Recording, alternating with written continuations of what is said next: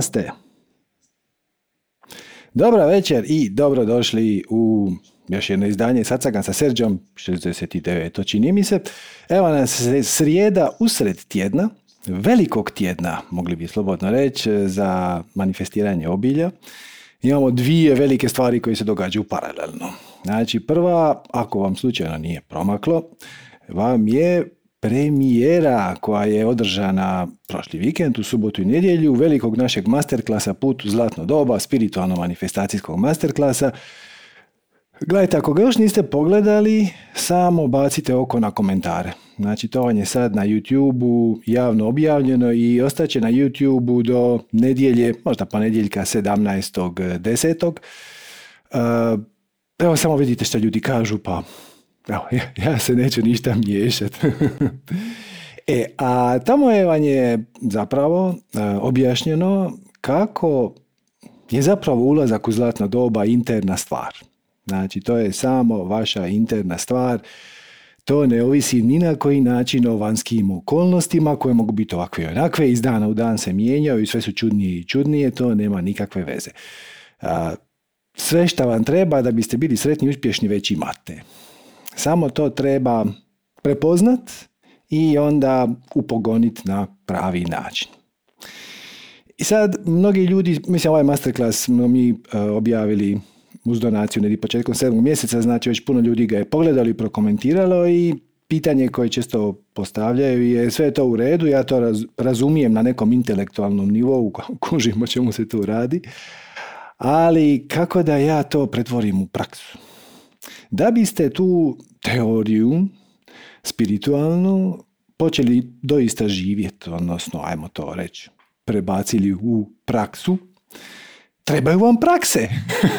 Kako ćeš drugačije teoriju prebaciti u praksu nego praksom? trebaju vam meditativne prakse koje će vas svaki dan onako usitno podsjetiti da, da je sve u redu. I u onom, znate onaj trenutak kad nestane svih inputa izvana, kad odjedan put niko ništa ne pita, niko ništa od nas ne traži, ne zahtijeva, sve u redu, svi su mirni, bave se svojim poslovima, i onda vas lagano ulovi neka nervoza. E, dohvatite mobitel, onda upalite televiziju. E, to je prava šteta. Zapravo, takve trenutke treba prepoznat kao šansu da se malo podsjetiš tko si, što si, zašto si tu i šta ti tu radiš, da malo čuješ glas samog sebe, svoje duše, svog višeg ja ili unutrašnjeg gurua ili istinskog bića ili kako god to hoćete zvati. E, da biste se toga sjetili, morate se svakodnevno na redovnoj bazi podsjetiti. Znači, trebaju neke meditativne prakse, e, neke, naravno, meditacije, pa neke kreativne vizualizacije, pa e, tehnike disanja jako pomažu, pa mi tjelovjerba pomaže, znači jogijska.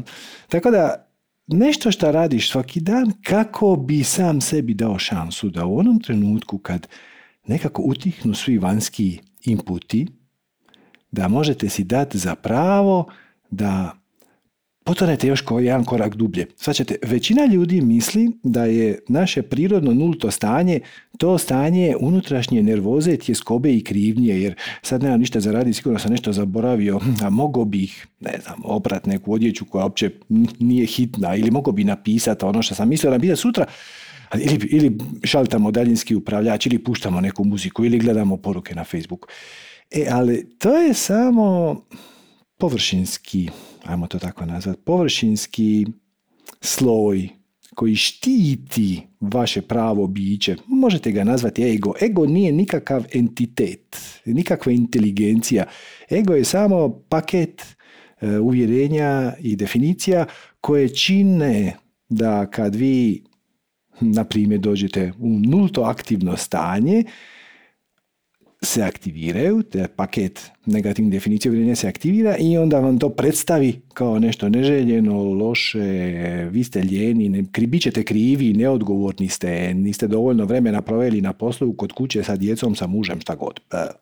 E, e, da biste mogli to prepoznat, taj trenutak i onda stvarno otići još jedan korak dalje. Proći kroz taj, tu polupropusnu membranu koja štiti naše istinsko biće i doći u vaše prirodno stanje mira, ljubavi, opuštenosti i na kraju krajeva mudrosti, vjerovali ili ne, treba malo ohanut. Znači, mi ćemo koristiti formalne tehnike meditacije, ubacit ćemo nekih 30 do 45 minuta dnevne vježbe u vaš e, dnevni raspored kako biste dobili priliku da sve više i više uživate u onim prazninama u životu. Uskoro će te se praznine širiti pa će se početi popunjavati sa onim što vam je doista zanimljivo i, i tako kreneš lijediti svoju strast. Prvo moraš malo osloboditi zraka, malo prostora ostaviti unutar sebe, malo počistiti nered, maknuti nered iz, iz mentalnog prostora prvenstveno, kako bi onda u njega moglo ući nešto novo, nešto što bolje rezonira sa tvojim stvarnim bićem i onda mu dopustite da se to širi. Hm. I da malo pomalo proguta cijeli vaš život. Evo jedan moj primjer. Pred par dana bio sam sa prijateljima koji me dobro poznaju i još par nepoznatih ljudi meni koji su oni doveli, to su neki njihovi prijatelji, znači recimo poznanika. I sad ti poznanici shvate čime se, pitao kao čime se svi mi bavimo i ja nekako objasnim da sam spiritualni učitelj, konzultant, nemam pojma kako se to nazvat. I sad oni, aha, nešto znaju o tome. Kažu, a koje ti prakse radiš? Ja onako bez puno razmišljanja, onako opušten. Nisam sad u nekom okruženju gdje sam ja na nekom pijedestalu, nego sa prijateljima. Ja onako mrtvo ladno kažem, ja ti zapravo radim samo jednu praksu, a to je biti prisutan i radim je 24 sata dnevno. I to je jedina praksa koju radim. I sad ovi moji prijatelji se okrenu prema meni i kažu, pa čekaj malo, pa dobro, ali ti meditiraš? Ja kažem, ma normalno da meditiram. Pa dobro, radiš neke vježbe disanja? Pa da, ono, to mi je najdraže, ono, malo, ili Wim Hofa, ili pranajame, ili samo uđaja. Pa dobro, ali usput si i vegan. Pa i stvarno i veganstvo se može smatrati praksom. Pa da. Mhm. I radiš jogu.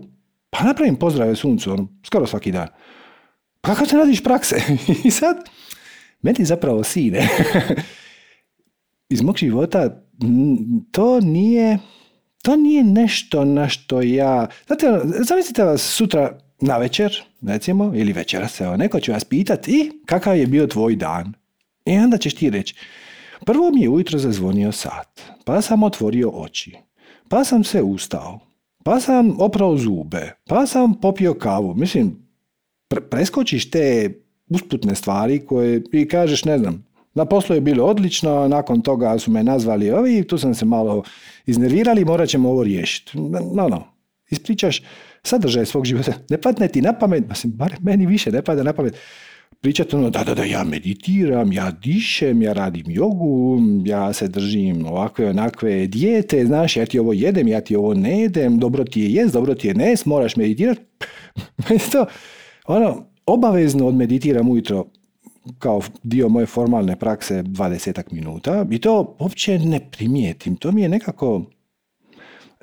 Klupa mi je sad reći da je to neki strašan gušt, kao, kao je, drago mi je, ali nije to ono, idem sad meditirat, ono, holier than thou, veći sam od svemira. Samo sjednem, onda ponekad u toku dana mi se desi da imam tri minute vremena, onda odložim sve. Sve knjige, mobitele, ugasim muziku i to i samo se centriram šta god, gledam lišće kako se trese. I onda ako za 25 sekundi zazvoni mobitel, aha, samo se javim i nastavim sa ono normalnim životom. Više to ne doživljavam ko prakse. To, to vam se desi nakon par godina, ali da bi vam se to desilo, prvo morate imati, uvesti u svoj život neku rutinu.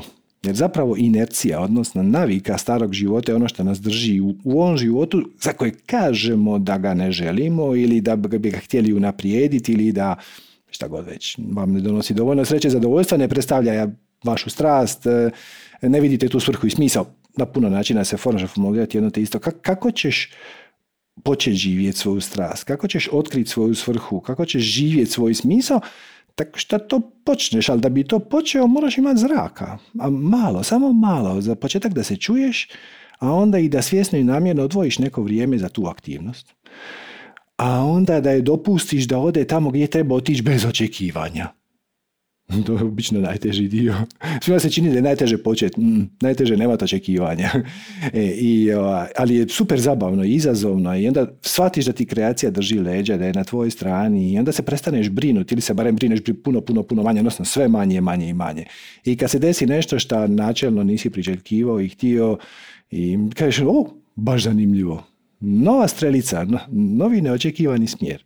E, e da dođete u tu fazu, prvo uvedete formalne prakse, kojih se držite, onda po putu počnete koristiti e, te prakse i u neformalnim situacijama. Ono, stanete na semafor, imate 30 sekundi, napravite dva svjesna udaha i izdaha, to je to. Ako se semafor upali ranije, dok ste vi u pola udaha, sve ok, samo ubaciš u brzinu i kreneš. E, I onda se to integrira u život. E, tome služi e, intenziv, hm, ako ste zaboravili o čemu pričam, Upisi su u tijeku, znači intenziv, više ja, uh, upisi su upravo u tijeku, imate sve informacije na www.manifestiranje.com više ja, upisi će biti otvoreni do ponedjeljka, mislim da je to 17.10. Pa evo, ako biste htjeli otvoriti malo prostora u sebi, uh, Sanja i Ines to zovu uh, imat slobodne energije, dođu vam na isto. Znači, imat malo unutrašnjih resursa da ne budeš samo reaktivan. Svi mi živimo, smo, ono, tako je naše društvo. Dizajnirano da mi živimo reaktivno, stalno gasimo neke požare i radimo neke stvari za koje mislimo da moramo. Je, da biste u to, i onda to naravno napuni vaši 24 sata. E, a da biste u tih 24 sata ugurali pola sata za sebe, morate ih osloboditi. Ono, da biste imali vremena, morate napraviti vremena. to se desi kad smiriš svoje misli koje ti kontinuirano dižu paniku. Čim nestane vanjskih inputa, čim se otvori se trenutak ono, u kojem niko ništa ne pita, ne traži, svi su poslo, ništa nije hitno, ništa ne gori, umjesto da refleksno napraviš novi input, tako se ego brani od toga da bude na miru. pa dohvatiš mobitel, pa upališ kompjuter, pa odlučiš poslati taj mail, pa upališ televiziju, pa pustiš muziku, pa se digneš kuhat kavu, čaj, nešto stvoriš, zapravo iz podsvjesnog straha, ali to tako ne percipiraš.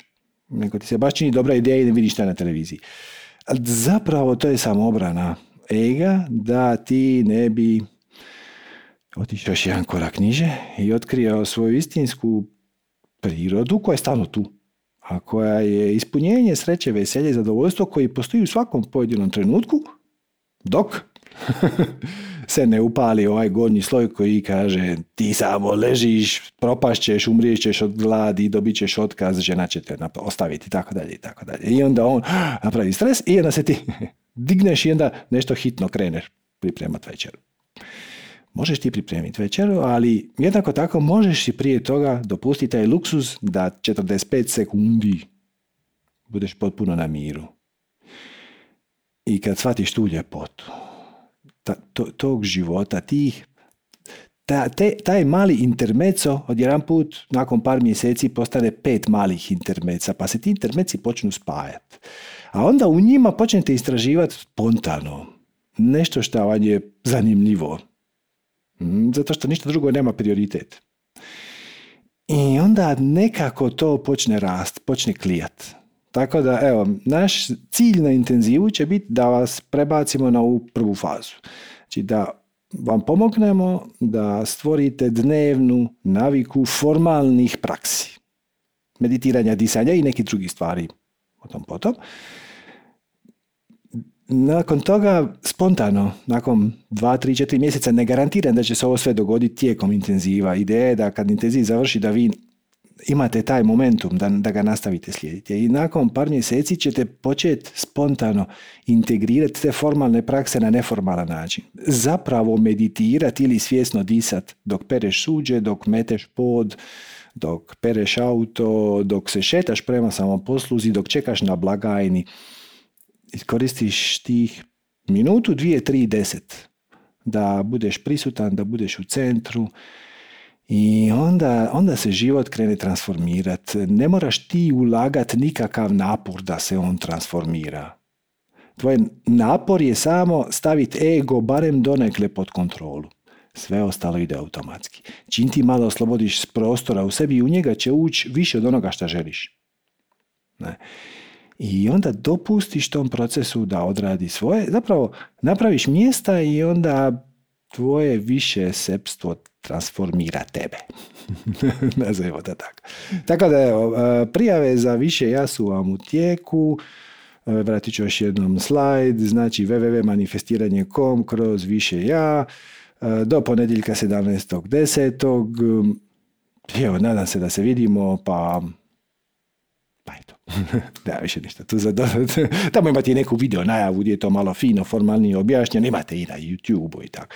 Ali prije toga, ako, ako vam je to onako, niste sigurni, vidite da li teorija rezonira s vama, jer tu teoriju ćemo mi ubacivati u praksi. I ta teorija nije posve logična, jer nije dizajnirana da bude e, upijena ili shvaćena umom. Ideja je da rezonira sa srcem. E, a to ćete ustanoviti tako što ćete posve besplatno do ponedjeljka 17.10. pogledati e, spiritualno manifestacijski masterclass Put u zlatno doba e, koji vam je na YouTube. I sad samo napomena, e, masterclass je velik. Znači to vam je u dva dijela. Prvi dio ima skoro tri sata, drugi dio ima nešto malo manje, dva sata i 40 čini mi se. Tako da ako vas je ovo sad zainteresiralo i imate ideju da biste pogledali taj masterclass da vidite da li vam je uopće ovaj, naš intenziv više ja zanimljiv, stavite to na vrh liste prioriteta jer nećete stići. Mm, vrlo je koncentrirano i vrlo je intenzivno to gradivo to je zapravo materijal za 12 sati predavanja, ali s obzirom da imamo tehnologiju na raspolaganju koja nam omogućava da stanemo nakon 45 minuta i malo vratimo i onda ponovimo neki dio, onda sam ja to sažeo da, pa onda rađe da ljudi to pogledaju više puta, nego da ja sad tu širim i dajem beskrajne primjere koji će nekima biti od koristi, a neki će samo ono reći nastavit ću sutra, dosadio je. Tako da bacite se na to odmah. Kažem, komentari na masterclass su izvaredni, šta možete vidjeti sami na YouTube, samo dole pogledajte pod comments. I već je do sada prvi dio pogledalo 22.000 ljudi, čini mi se, 22.000 pogleda ima. To je bez onih koji su donirali za masterclass. Ranije njih je bilo 5-6 tisuća pogleda. To je na Vimeo, nema veze. Ovaj, pa evo, ne znam. Ako vam je ovo zarezoniralo, pogledajte masterclass besplatno, prijavite se na intenziv ako to s vama rezonira i vidimo se svakom ću se vidimo. Ako ne dođete na intenziv, vidimo se na sacanku. Tako da eto. E, to je to sve što, što sam htio reći danas. E, I sad ćemo preći na vaša pitanja. E, sve znate, ako imate slušalice sa mikrofonom, stavite ih čak i ako nema u mikrofon, da spriječimo mikrofoni i to. I dignite ruku, to vam je na kompjuteru Alt Y, na mobitel imate dole More pa raise hand i to je to. Ajmo, evo Suzana. Zdravo Suzana. Ćao. Juhu, kako si? E, e, dobro sam, izmini, ja nemam slušalice za laptop, nadam se da ja se ok čuje. Čuje se ok, morat ćemo samo biti pažljivi da ne upadamo jedan drugome u riječ, jer onda Zoom napravi čudnu stvar, ali bit ćemo disciplinirani, nema problema. Potrudit ću se maksimalno, bit će izazovno za mene. pa, ja sam se javila ovako, rekao, čekaj, čika malo, ovaj, malo se sa univerzumom ovaj, ja igram jer već duže kao hoću da se javim, ali ne znam šta bih te pitala, jer e, pre godinu dana smo se čuli, mislim ja sam se javila i ti si meni lepo tada rekao sve. I sad u posljednjih par mjeseci ja se vratim na to i onda ovaj, vidim koliko sam nešto naučilo među vremenu, jer ono kao, kažem sebi po Bogu, evo sve ti je lepo rečeno, vidi se koliko ne slušaš, ne čuješ čoveka i sve.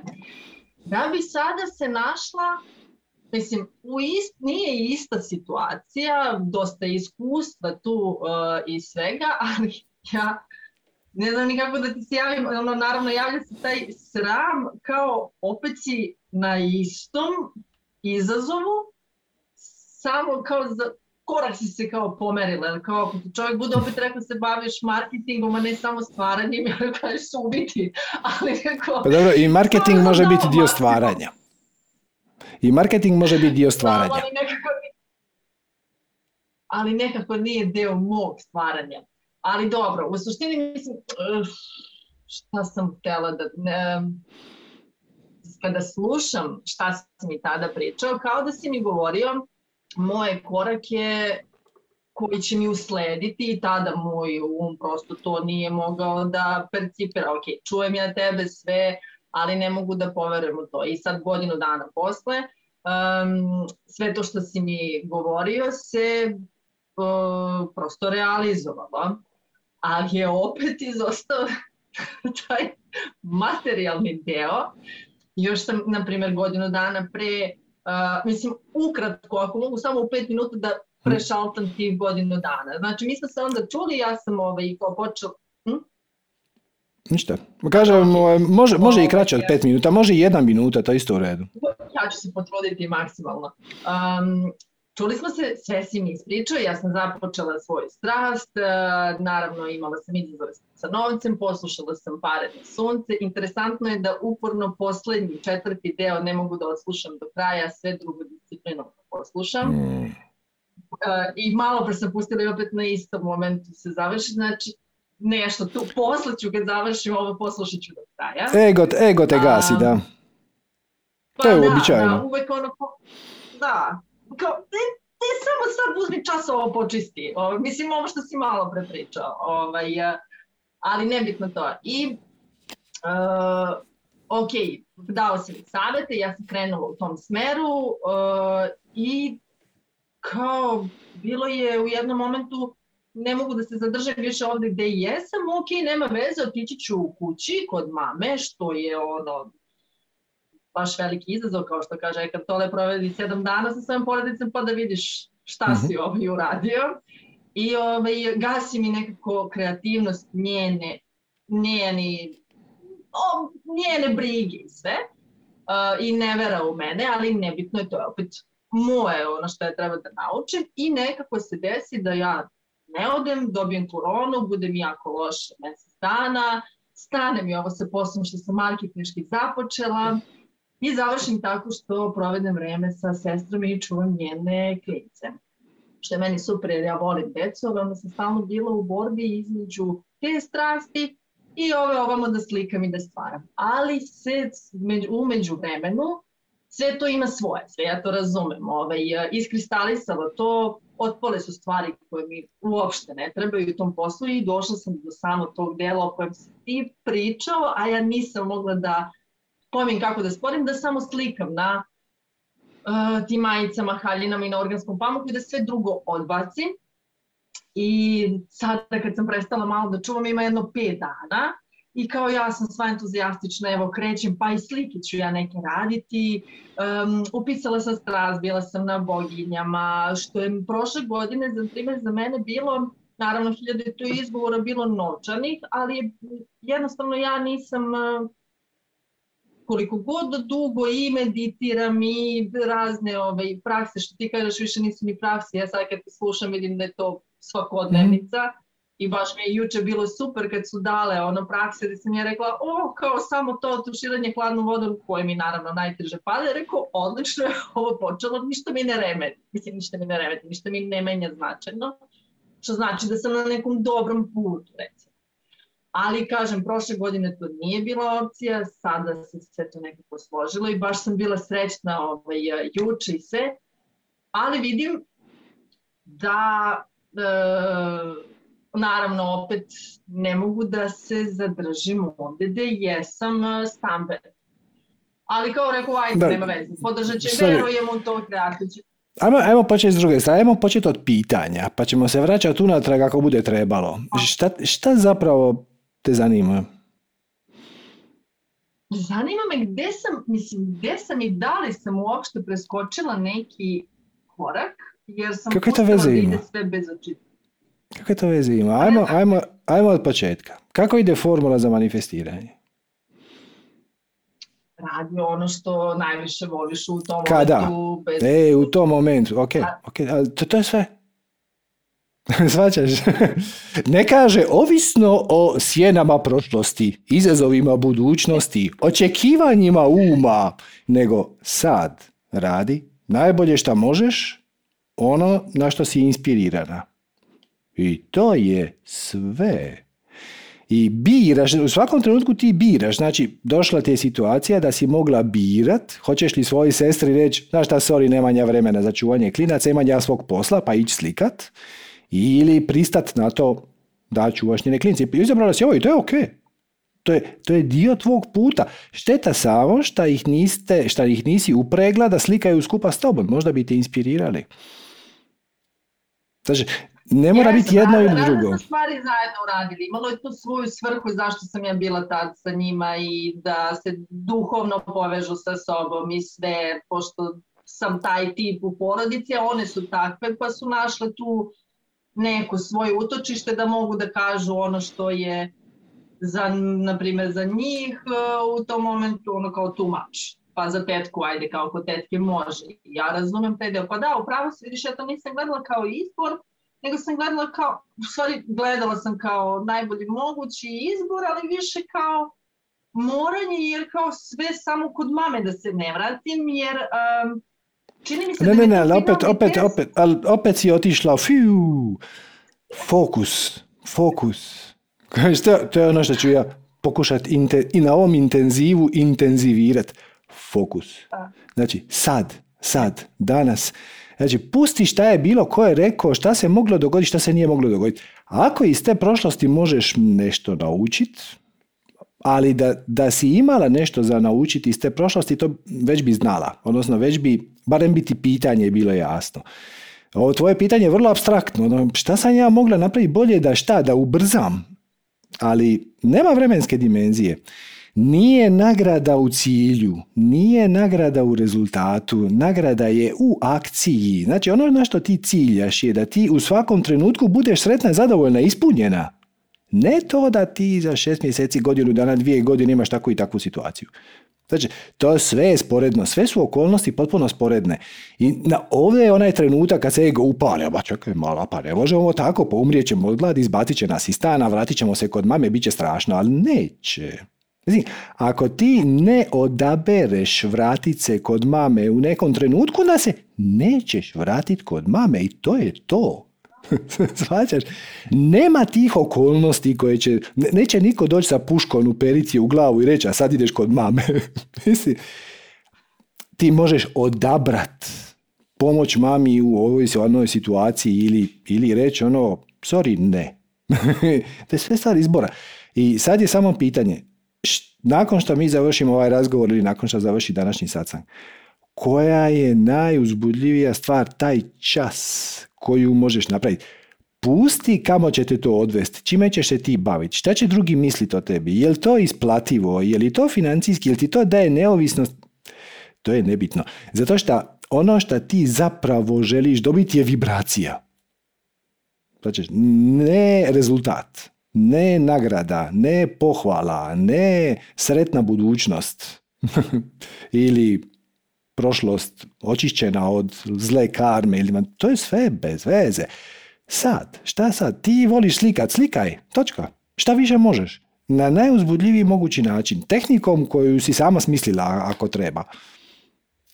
Znači, I onda vidi šta će se dogoditi, ali vidi na isti način kao kad gledaš film. Znači, ne pokušavaš upravljati sa filmom. Svima je nama intuitivno jasno da film koliko god puta pustiš će se razviti uvijek na isti način.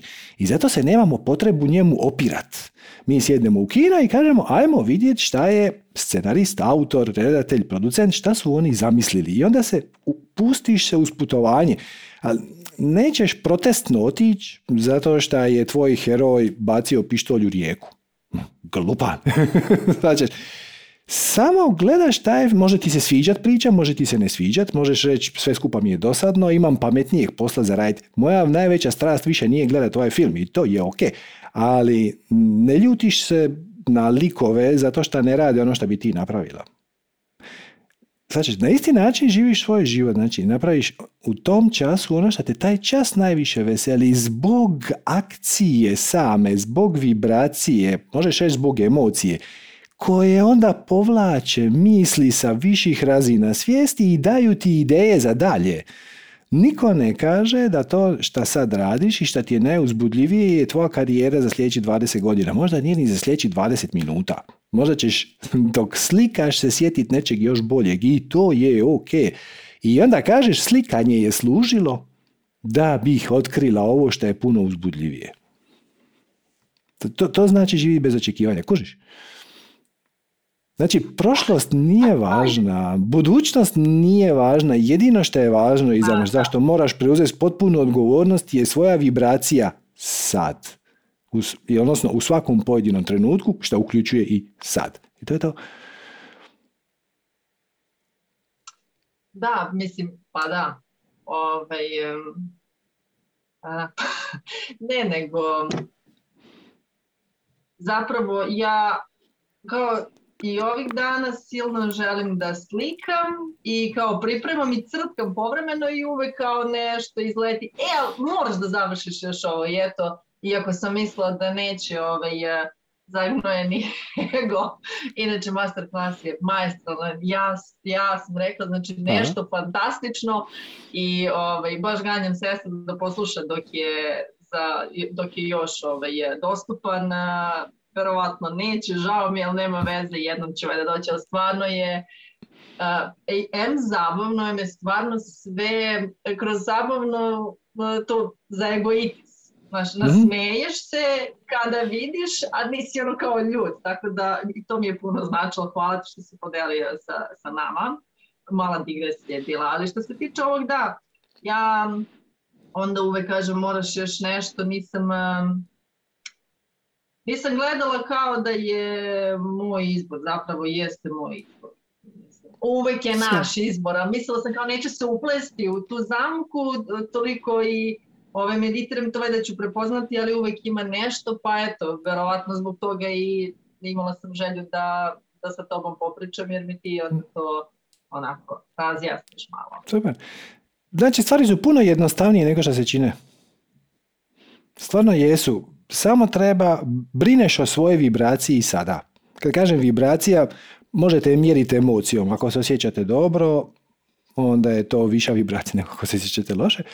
E, ali kad god si u stanju entuzijazma, radosti, veselja, kreativnosti, inspiracije, onaj kreativni zanos, ali jednako tako može biti tiho, mirno stvaranje uh, sa puno ljubavi. To je to to je ta vibracija, to je, to je ono zašto smo mi ovdje došli. Mi smo ovdje se inkarnirali da bi radosno stvarali.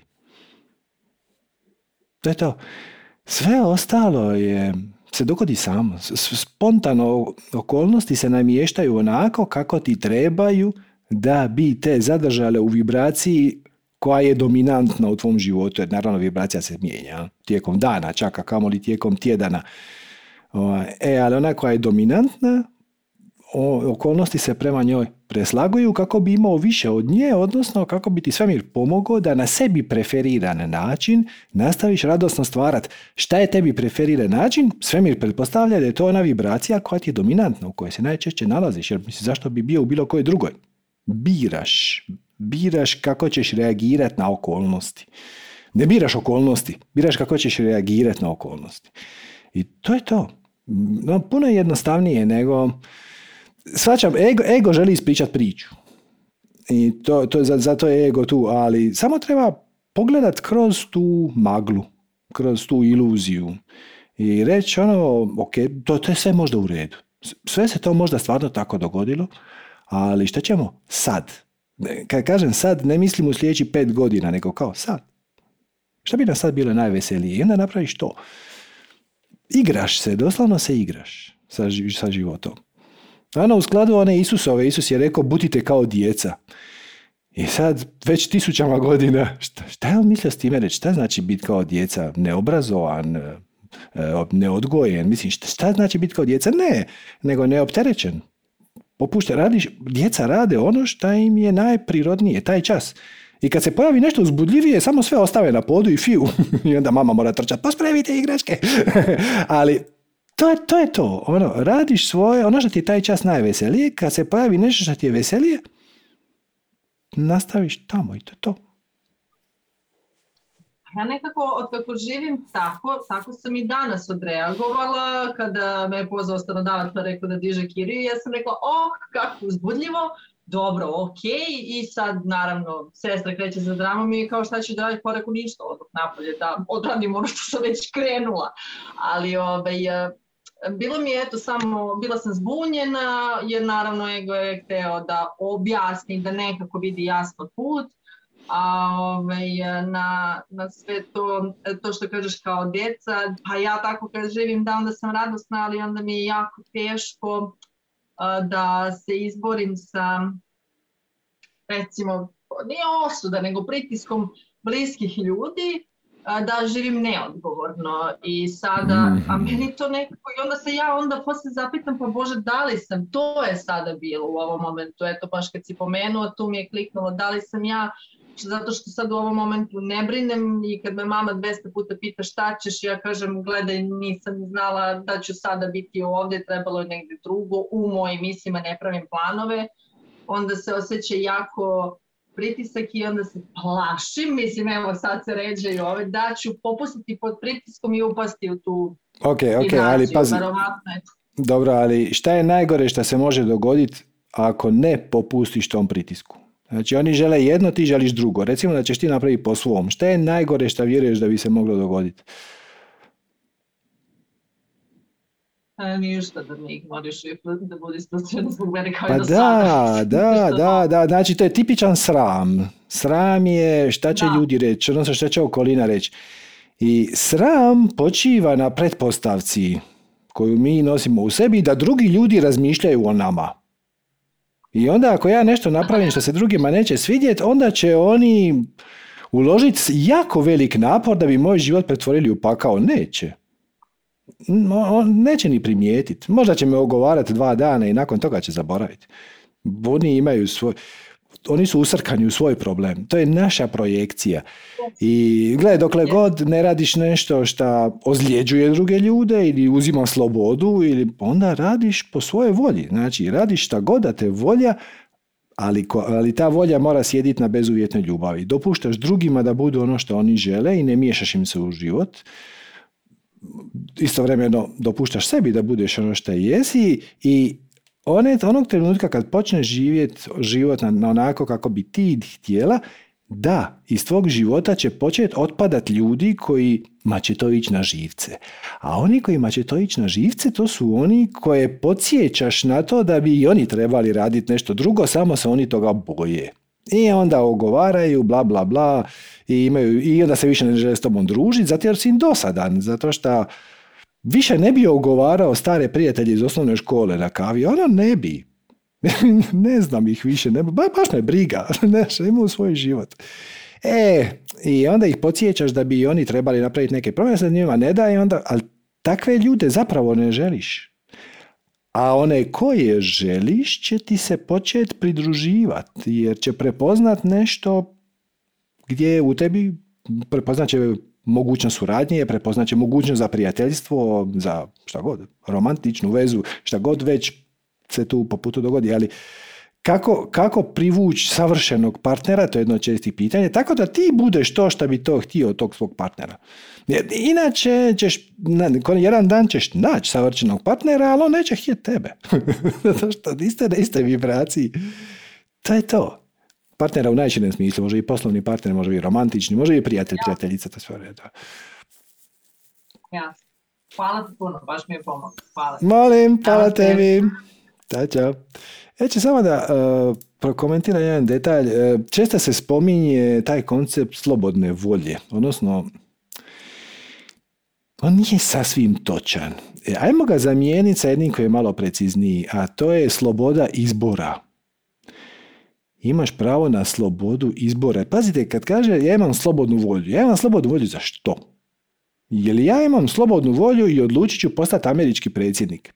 A mislim, mogu ja odlučiti postati američki predsjednik, ali to se neće dogoditi. Mm, ili je barem šansa da se to dogodi za mog života, meni, astronomski simbolično mala. Nula. Gotovo nula.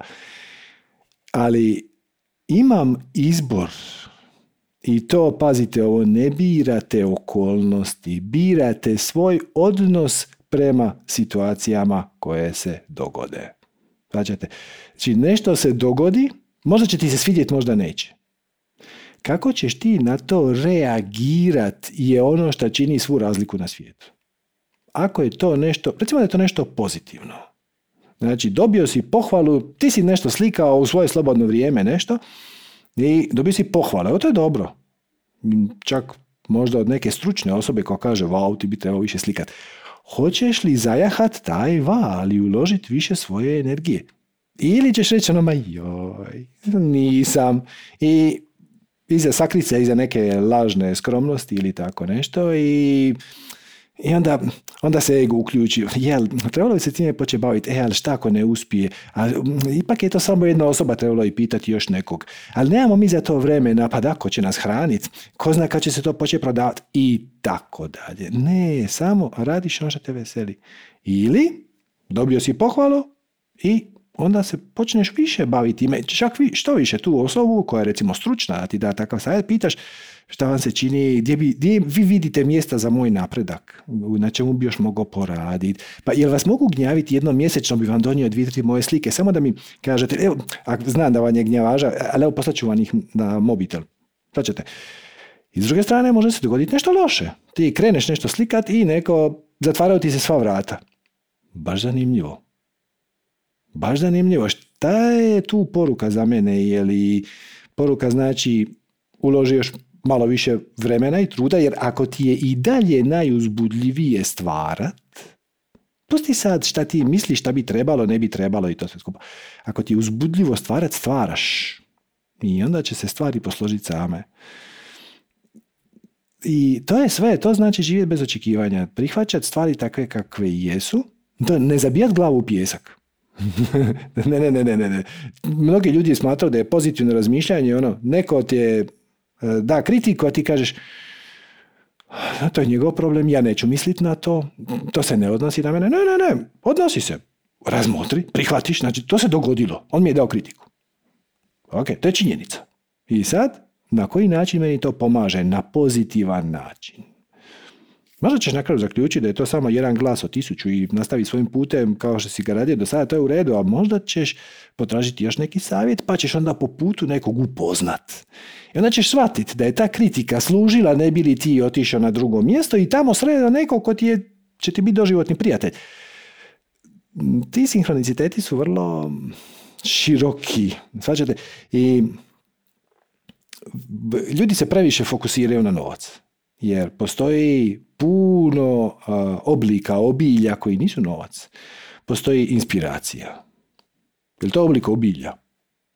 Kreativnost, ideje, partnerstvo, prijateljstvo, komunikacija s drugim ljudima, dobivanje informacija, dobivanje materijala, dobivanje resursa na najširi oblik. Svačate, ako ste vi slikar, upoznat nekoga ko ima galeriju i voljanje prodavati vaše slike je oblik obilja. Čak, poklon je oblik obilja i kad ga date i kad ga primite. Razmjena je oblik obilja. Tako da, ne treba sve gledat kao ono, ako ja sad budem radio to, to, to, zaradit ću x, a onda ću s time moći platiti račune. Nego ako budem slijedio svoju strast, dogodit će se ono što se treba dogoditi, da me odvede tamo gdje me treba odvesti. Šta je to? Ne znam. E, taj dio ego ne može podnijeti. Tu, taj oblik poniznosti. Poniznost nije, ništa, poniznost nije poniženje. ono, maltretirao me cijeli život, pa ja bi sad trebao i ponizan. To nije poniznost. Poniznost je kad nemaš nikakav problem da kažeš ne znam, ni tko sam, ni što sam, ni koja je sva svrha, ni koja je moj smisao, ni šta je meni za radit. Nisam siguran ni točno šta je moja strast, ali evo trenutno mi je najzanimljivije raditi ovo to će me odvesti tamo gdje ja trebam doći. Ima nešto što je veće i pametnije od mene. I ja imam pravo izbora. Znači, desit će se račvanje na putu. Upoznaćeš osobu koja ima galeriju, recimo. A? Hoćete li surađivati ili ne? Da? Ne. I oba dva puta su jednako valjana. Vodete na druga mjesta, ali niko ne zna koji je bolji, koji je efikasniji, bolji za što.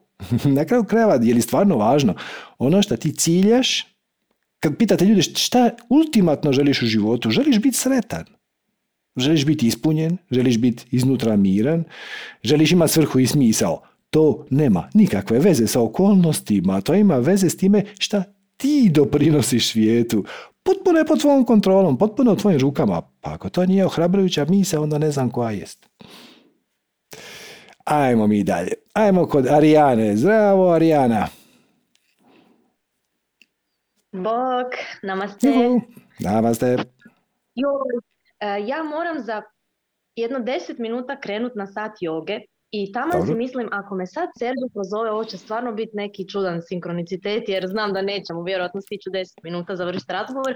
Ja te mogu pitat i onda ti ako želiš, ja se u jednom trenutku mogu isključiti i možeš zašto, odgovor, pa ću ja zašto, misli, zašto misliš da u 10 minuta nećemo završiti razgovor? Ajde, može. Dobro. Prihvaćan izazov. Ok. ok. E, zapravo imam vrlo konkretno pitanje, pa možda i bude ovaj brzo. Znači ja sam od kad pratim tebe i kad smo se prvi put čuli i sve, zapravo jako onako punim plućima krenula u slijeđenje svoje strasti u smislu baš poduzimanja akcija.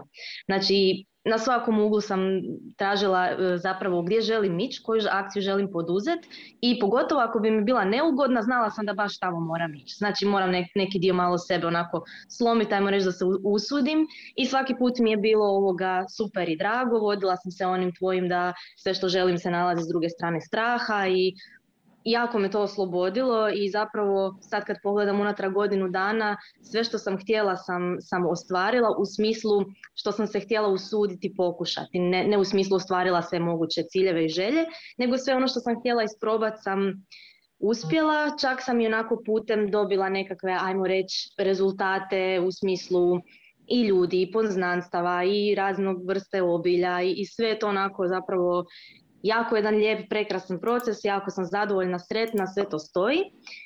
Međutim, meni se sad desilo da ja sad sam sve nekako svoje neke strasti i hobije pretvorila u nešto što mi je kao neka vrsta i posla. I ja sad kad imam slobodan dan i kad imam vikend, ja više nemam nešto što mi nije posao i znam da si rekao da je poanta svega da, da nema više te granice jel, posla i strasti, to, to razumijem. Ali očito da možda i ne razumijem jer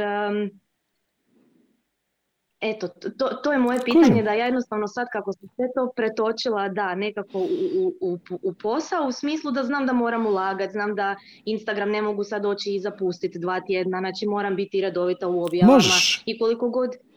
Možeš ga zapustiti dva tjedna.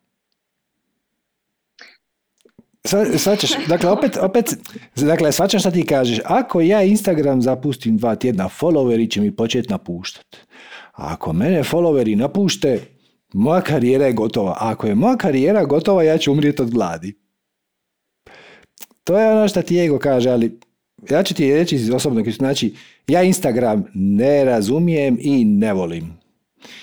I ja sam ga zapustio. I neki ljudi tamo se prijavljuju, slijede me, ja objavim četiri posta godišnje. I to je to. U jednom trenutku, znači u početku sam bio redovit, imao sam i vidit ćeš ako odeš na, na moj kanal, odnosno od manifestiranja, mislim prvo je bio srđan a onda je postao manifestiranje. Ako odeš na moj kanal, vidjet ćeš da sam ja imao izazov na Instagramu, za ono svaki dan dnevno pitanje, ostavite komentar, tagirajte prijatelje. Onda sam shvatio da ja s tim medijem ne rezoniram i jednostavno sam ga ostavio. I to objavim kad imamo masterclass, objavim nešto kad imamo evo, više ja, intenziv, stvarno četiri puta godišnje. Ista ti je stvari sa ovim, dakle, totalno te svačam da ti više nemaš neradnih dana. E, htjela si izaći iz one rutine, radim od ponedjeljka do petka, od 9 do 5, ali e, s druga strana tog novčića je da nemaš subotu i nedjelju. Više, zapravo više nijedan dan nije subota i nedjelja. svačam, svačam te. E, ali šta onda napraviš? Dogovor sama sa sobom. I kažeš, ja srijedom ne radim. To je sve. I može se desiti da će ponekad nešto uletiti u srijedu, što treba hitno odraditi. I onda to samo napraviš. Ali da treba dati sebi prostora za odmor. Možeš, može to biti na dnevnoj bazi i reći ono, ja ne radim prije podne. Znači, prije podne ja ne želim upaliti kompjuter ili ja ne radim iza šest na večer. Ili ja ne radim, znam da je tebi, s obzirom na, na posao, ti je vjerojatno vikend ono špica, e, onda kažeš ono, ok, vikende ću raditi, ponedjeljak i utorak neću.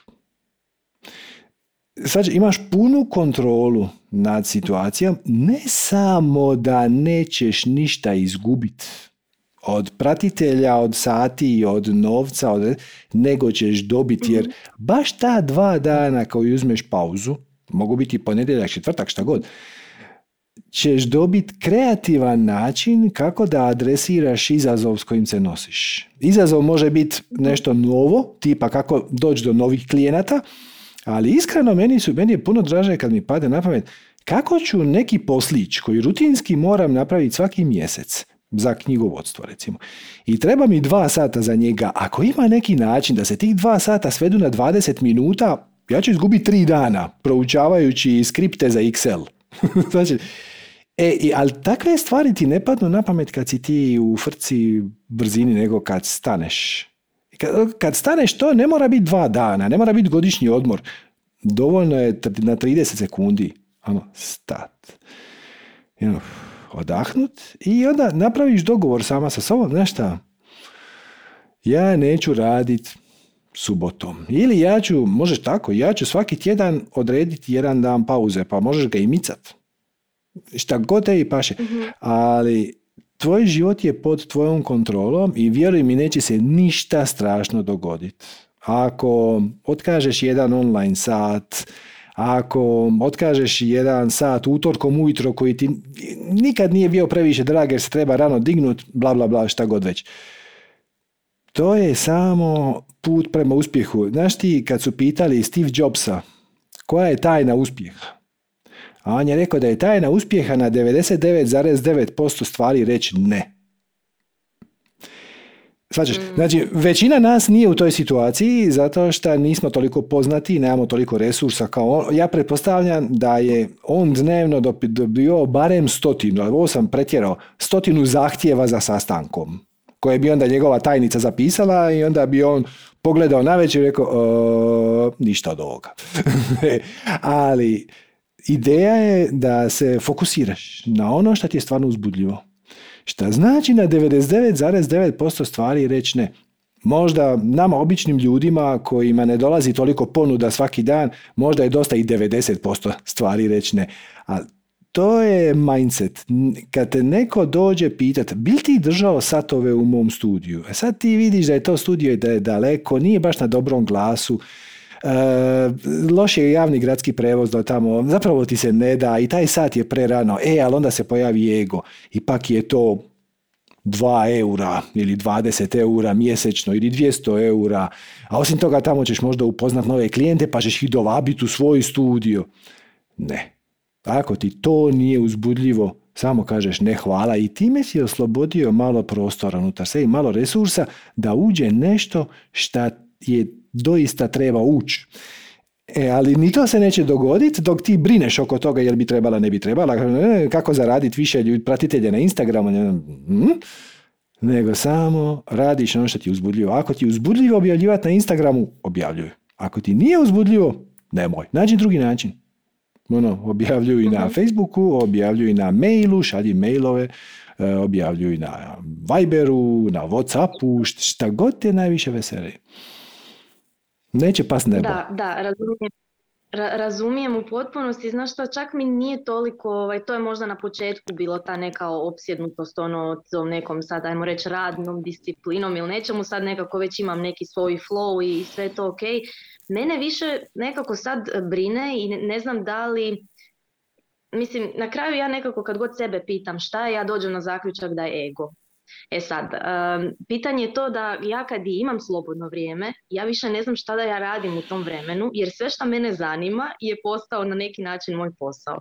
Znači, Evo ja ti izazov. čitati knjigu. Evo ti izazov. Kad ćeš izazov. Da. Ništa. Pazi, ništa. E, ali pazi. Sad, sad, sad, ček, ček, ček, ček. Ja to ne mogu.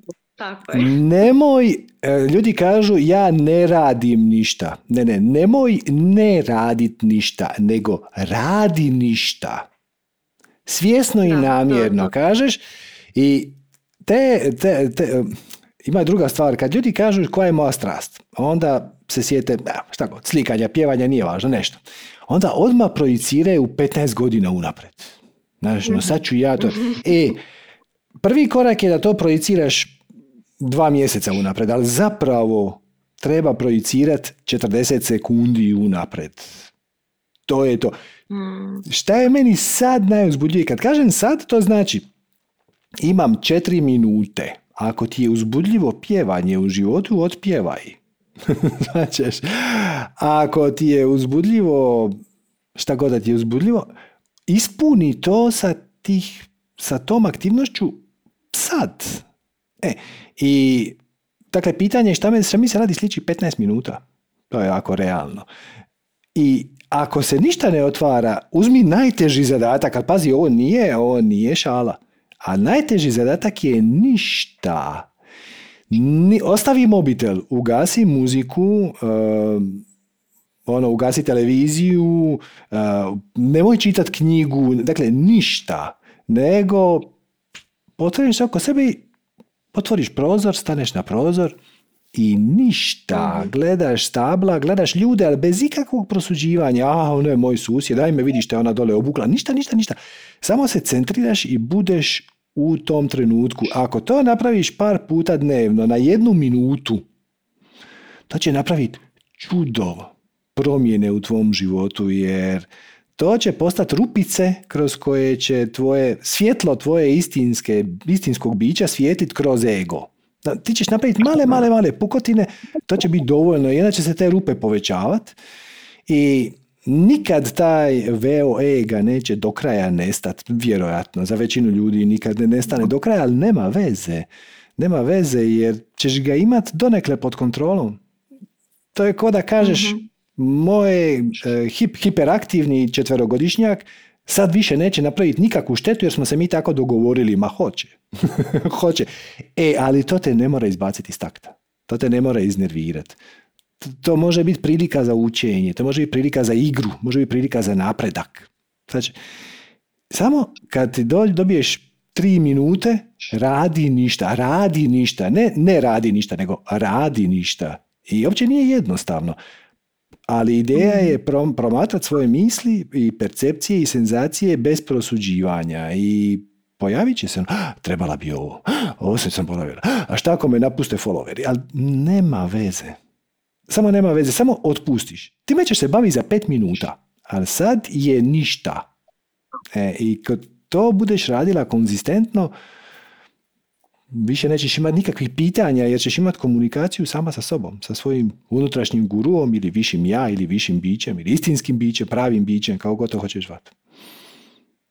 Da, da, nekako sam nanjušila da, da je to, jer kad sam ti rekla ovaj na početku da dođem uvijek na, na odgovor da je ego, da jednostavno je mom egu problem sjediti u tišini, jer u cijeloj toj strasti se moj ego onako malo zapleo i u cijeli taj put, jer ima tu i očekivanja, ima i tu postignuća, ima i tu dosta tih stvari za koje se ego malo zalijepio dok slijediš svoju strasti, dok ti je to posao, mislim da je to onako promakne jednostavno, za, zaljepi se tu negdje putem i onda u trenutku kad ovaj, baš trebaš sjest da ne radiš ništa tu, onda on postane jako pazi, glasan. Da, da, da, pazi, i tu imaš očekivanja. Ti, ti si zamislila da je meditacija sjedit u tišini.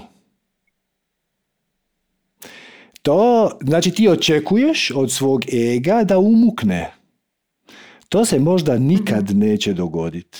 To se možda nikad... Da, I nema veze. Neka on priča. Poanta je da samo da se ti ne vezuješ za to.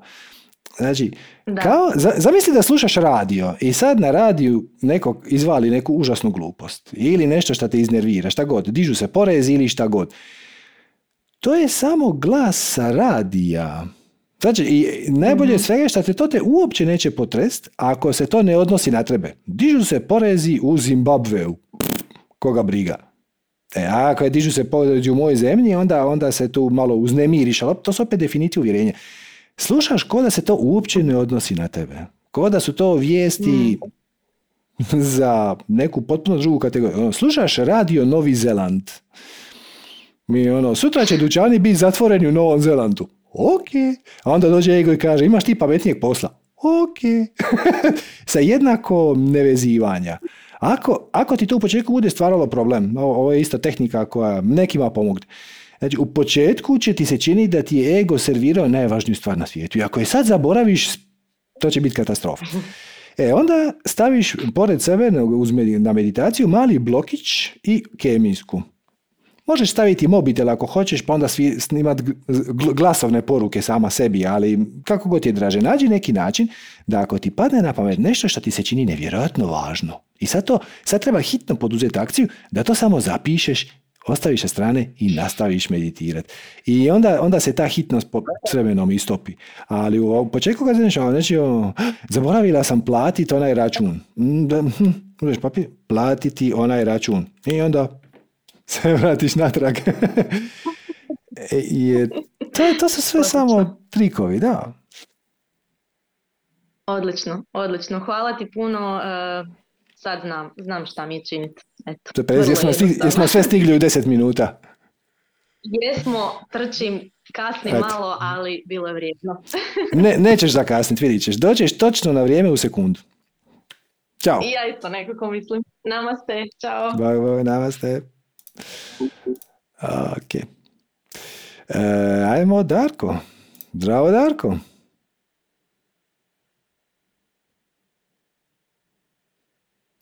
Halo. Halo, se čujemo? Čujemo se. Halo. Danas, danas se čak i vidimo. E, dobro. dobro večer. Mm. Uh, znači imam jedno pitanje u vezi meditacije. Dobro. Znači, kad, e, znači taj jezik, pozicija jezika nije mi jasna.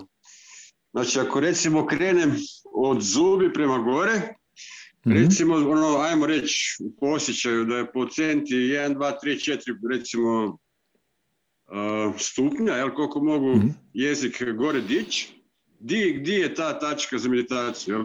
Dva. Znači, ono, centi, 1, 2, znači prva, druga. To ti, to ti je na ovoj uzbrdici. Znači, ide zubi, tako, onda ide ona uzbrdica. I onda na vrhu uzbrdice počinje meko tkivo. Možeš napipati jezikom da je mekše. Negdje na toj uzbrdici, na pola. Ne mora sad biti u milimetar točno. To ti, ima veze, to ti ima veze sa velikim i malim energetskim kanalom pa jedan počinje od trtice i završava na jeziku, drugi počinje ispod, ide dole i onda zatvoriš ih tako šta.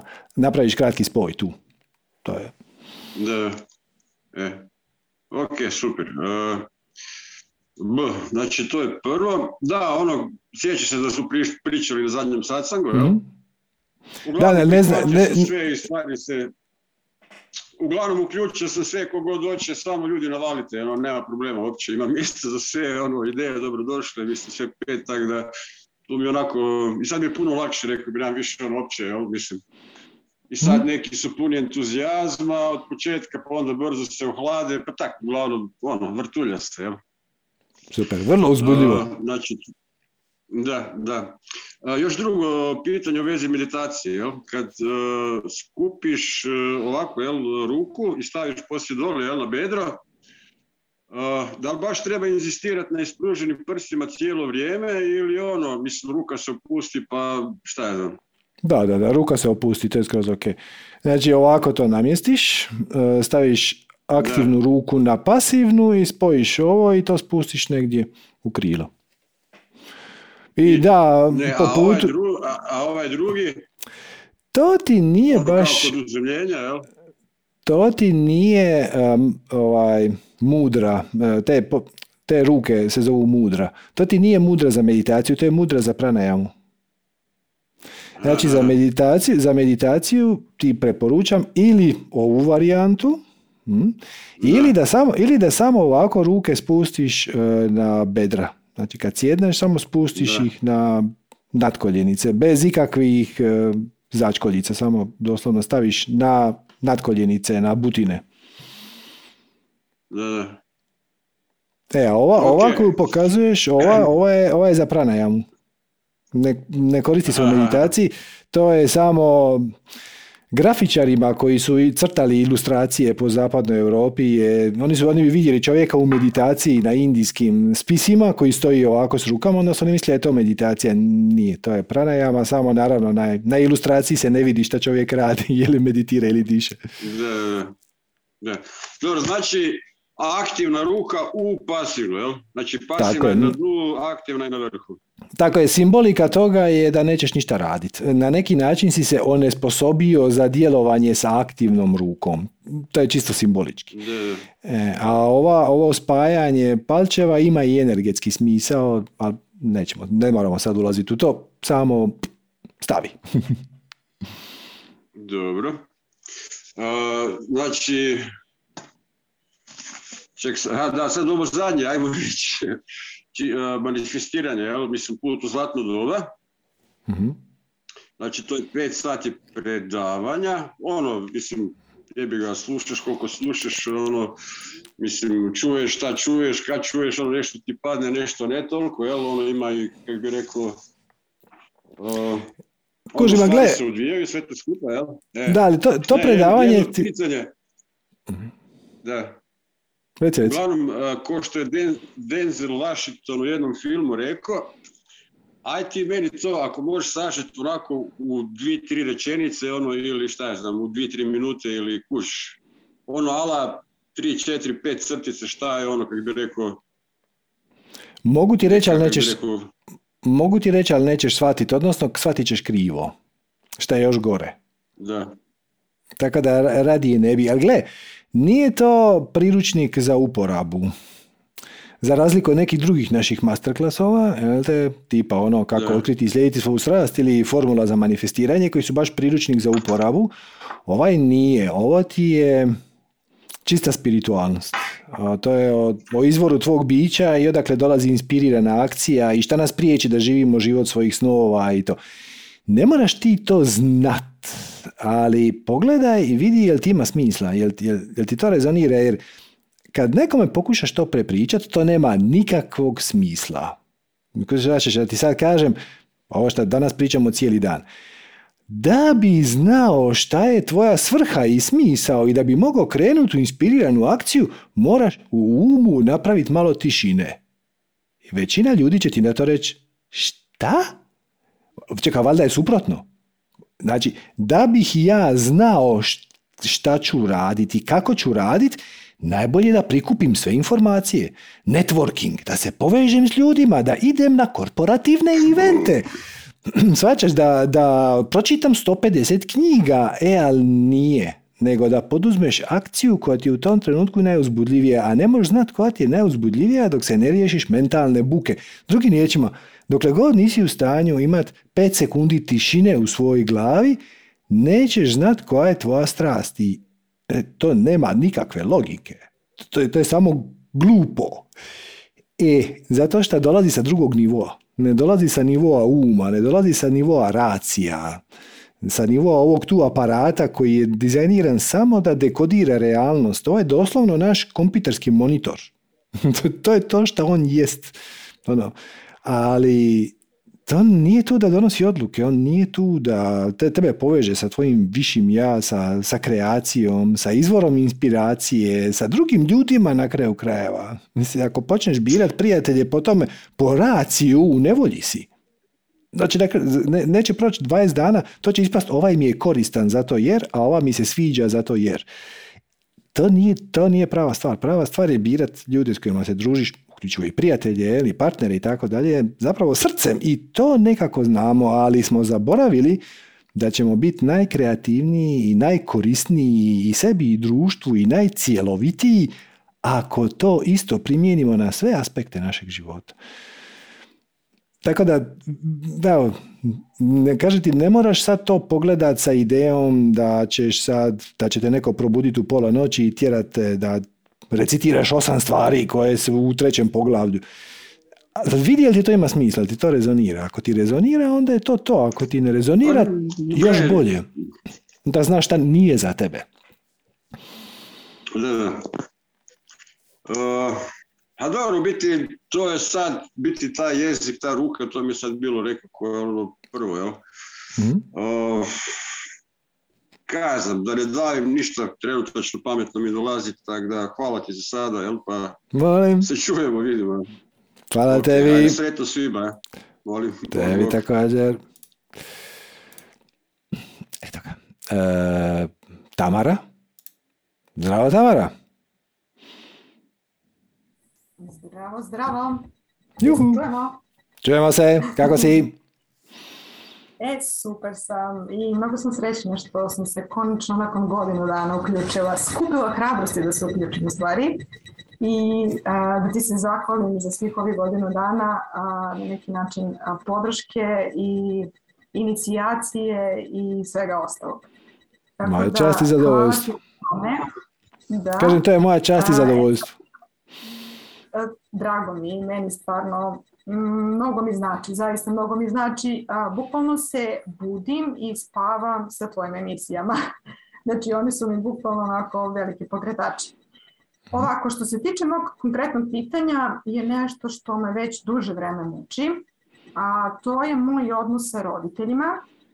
Zapravo, um, od prošle godine sam nekako rešila, mislim i godine mi nalažu na to da preuzmem stvari u svoje ruke i da, naravno bio je tu razvod, a, na što su moji roditelji jako burno, čak i vrlo neočekivano reagovali um, sa nekim stvarima gdje su zvali moje prijatelje, familiju, a, na neki način maltretirali njih da promenim ja svoje mišljenje neko i tako dalje. Iako sam ja donala tu odluku ne tek tako jednostavno, već mi je trebalo vremena. Oni prosto meni nisu pružali podršku u tom smislu, nego su pružali podršku drugoj strani, a, mom bivšem mužu, i, um, a mene su bukvalno isterali, čak i stana i sve. A, I onda je to nekako bilo jako za mene a, teško i um, prolazeći kroz različite terapije, različito preispitivanje sebe zašto sve to tako i zbog čega se sve to dešava i nalaženje nekog odgovora, nekako mi je bilo bitno da ipak nađem snage da njima oprostim za sve to što su mi uradili, mislim sad da ne nabrajam šta su sve uradili. A, I onda sam ih pustila nekako ponovo u svoj život, onako obazrivo, dali im nekako prostor i onda se sad došlo nešto drugo, a to je um, otkaz na poslu, a, na državnom poslu, jer sam ja već od 2016. godine nekako radila na toj svojoj strasti, gradila neki svoj privatni biznis i došla sam do tog stadijuma gde se ja osjećam sad, ok, sigurno da ja to mogu da uradim i da dam otkaz. Uh, jel ti, to je državna firma, ja sad dajem otkaz u državnoj firmi i onda je opet se vratilo isti scenario kao i prošle godine sa razvodom, gde su oni počeli opet da zovu prijatelje moje, da maltretiraju i tako dalje i tako dalje. Sve u svemu opet ista stvar, ja sam se opet povukla, sad uopšte nemam nikakvu komunikaciju sa njima uh, i non stop preispitujem sebe jer ipak nekako roditelji su deo nas, um, ono kažu odnos majke, odnos sa zemljom, odnos oca, odnos sa višim Bogom i tako dalje. Uh, Ja prosto ne znam, imam i brata, oni tako uopšte nisu prema mojem bratu, jer moj brat, ne znam, ima porodicu, pa sad ne znam da li to sad ima nešto bitno i tako dalje. Šta je to ono u meni, iz neke tvoje perspektive, što u stvari konkretno moju majku pogotovo, tera da se ponaša tako i da me maltretira konstantno što se svega toga tiče. Pa to što ti je važno. Tebi je važno šta ona misli. Tebe zabrinjava šta je ona... Ti je malo čak i zamjeraš šta je ona dala podršku tvom bivšem mužu, a ne tebi. Koga briga? To su njena uvjerenja. Možeš na taj način pogledati, znači, koje moja mama ima uvjerenje ili definiciju koje čini da na ovu situaciju gdje se ja razvodim sa mislim čovjekom kojeg sam ja dovela da nije bilo tebe, ona ga nikad ne bi vidjela. Pretpostavljam. E, I sad, mene to pogađa što ona staje na njegovu stranu, a ne na moju. Zašto? Ali potpuno hladno, potpuno baš kao da rješavaš križaljku. Ono, osam slova počinje sa H, a zadnje je O. sam ovo bez veze izmislio. koje to uvjerenje ima moja mama, iz koje vibracije ona postupa i onda ćeš shvatiti da je njoj, sad ću lupit bez veze, neugodno šta se ti razvodiš. Za nju je to neki poraz. Ona se boji za tvoju egzistenciju. Ona, se, ona misli da si ti nesposobna živjeti sama. Sve to što ona misli o tebi, zapravo misli o sebi. I onda projicira van. Znači, ako ona misli da, na primjer, nakon razvoda ti nećeš biti u stanju živjeti sama. To znači da ona za sebe misli. Da ona ne bi bila u stanju živjeti sama. Znači, a ako se, ako se brine šta će ljudi o tebi govoriti, znači hoće li te ogovarati, ona se zapravo brine šta će ljudi o njoj misliti. I onda kad vidiš da to tako funkcionira i kad, kad uočiš odakle dolaze njene traume i stresovi zbog kojih se ona ponaša na način koji je tebi blago rečeno čudan, onda nema druge nego osjećat empatiju. Ono, mama, to je potpuno nepotrebno, ali gle, jel, jel tako te to veseli? Ok. I onda te više neće pogađati. Znači, znači, nije pitanje zašto ona to radi. Čak nije ni pitanje e, zašto ti privlačiš te okolnosti, jer zapravo odgovor se krije u trećem dijelu, a to je zašto je za tebe briga šta se ona brine i kad uočiš da je to pravo pitanje i zbilja te prestane biti briga, može ona raditi šta god je volja, tebe to neće pogađati i onda će se stvar transformirati. Znači, svemir ti daje kroz to situaciju mama i razvod, mama i posao, ti daje signal da u tebi nešto treba popraviti, a to je da ti je previše stalo do mišljenja drugih i odnosno nemaš vjere da ćeš ti moći izaći sa bilo kojim izazovom koji ti život baci na put. I onda misliš da ti je strašno važno šta će mama misliti, šta će napraviti, će ona zvati tvoje prijatelji ili neće.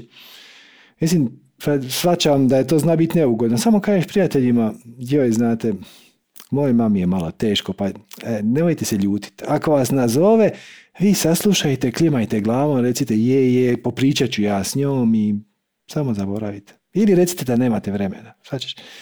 Kad tebe prestane biti briga, e, kao kad te prestane bolit, onda više neće biti važno. I kad više nije važno, ta će se situacija čudesno transformirati. Pa vidit ćeš. Ne moram ti ništa pričati.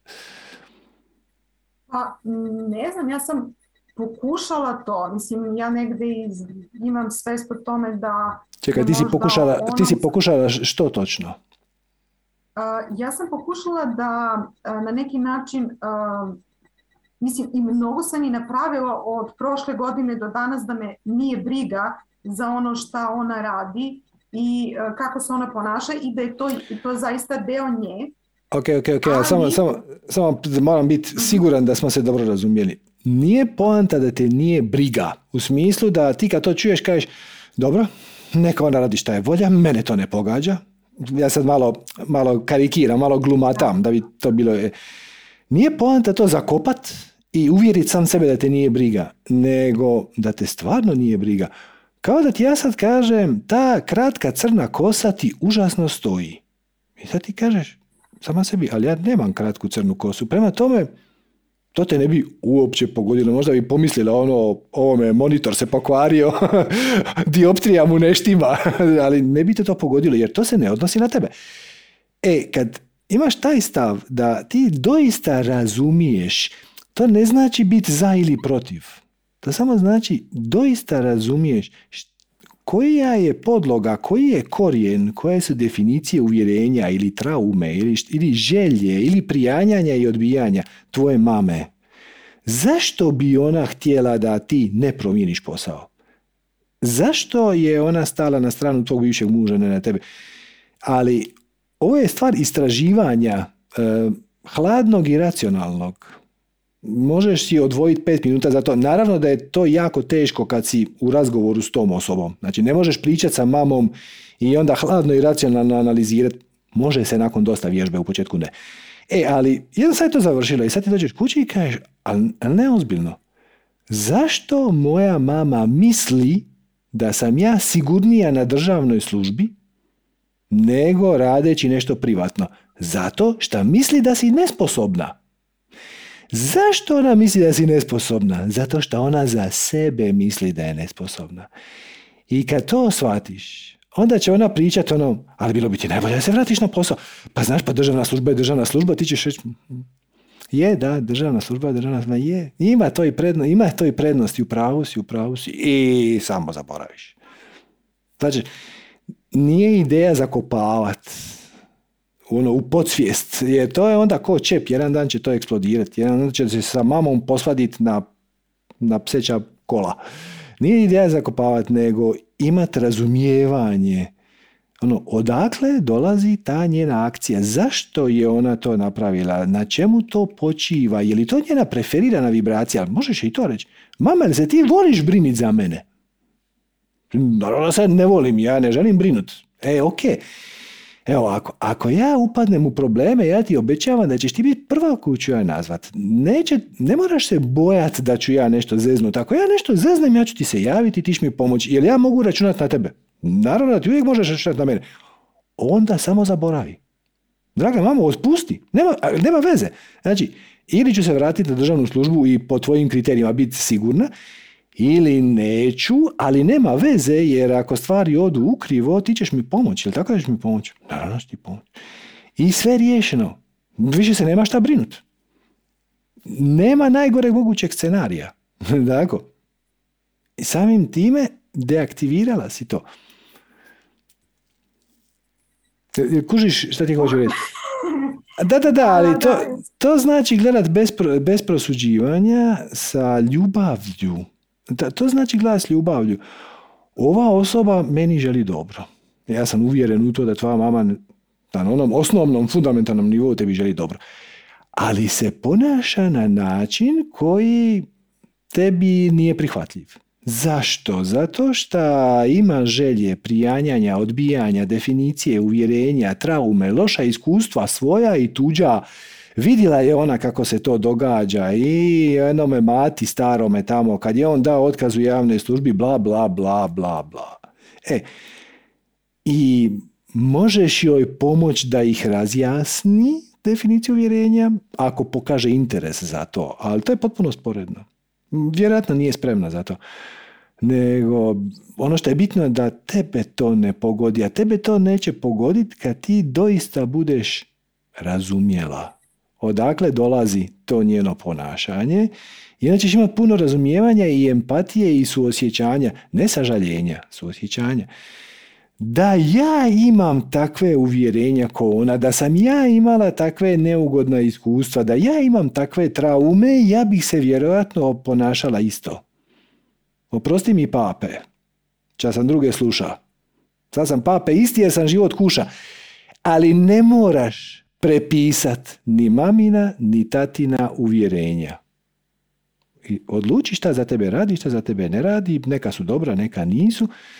I promijeni, i onda promijeniš svoju realnost, šta znači prvo da to tebe ne pogađa, a drugo ti ćeš ući u realnost gdje je tvoja mama već promijenjena.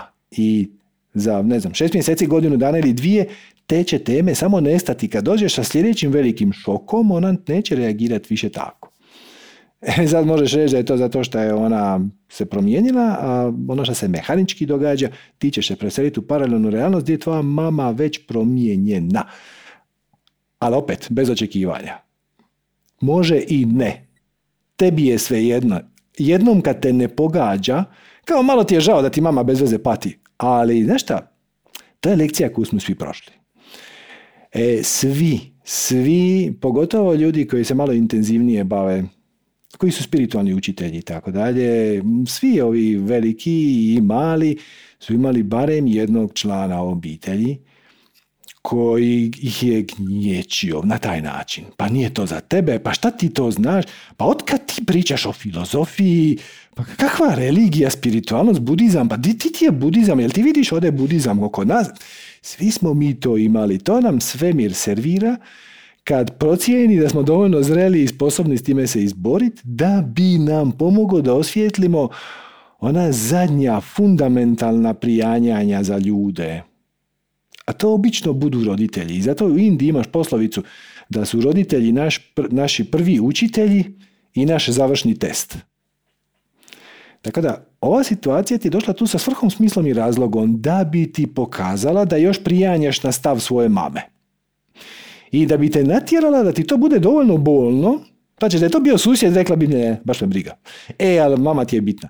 I sad je to dovoljno bitno i bolno da se moraš pozabaviti s time. A kako ćeš se pozabaviti time? Ljubavlju. Šta znači bez prosuđivanja i bez očekivanja.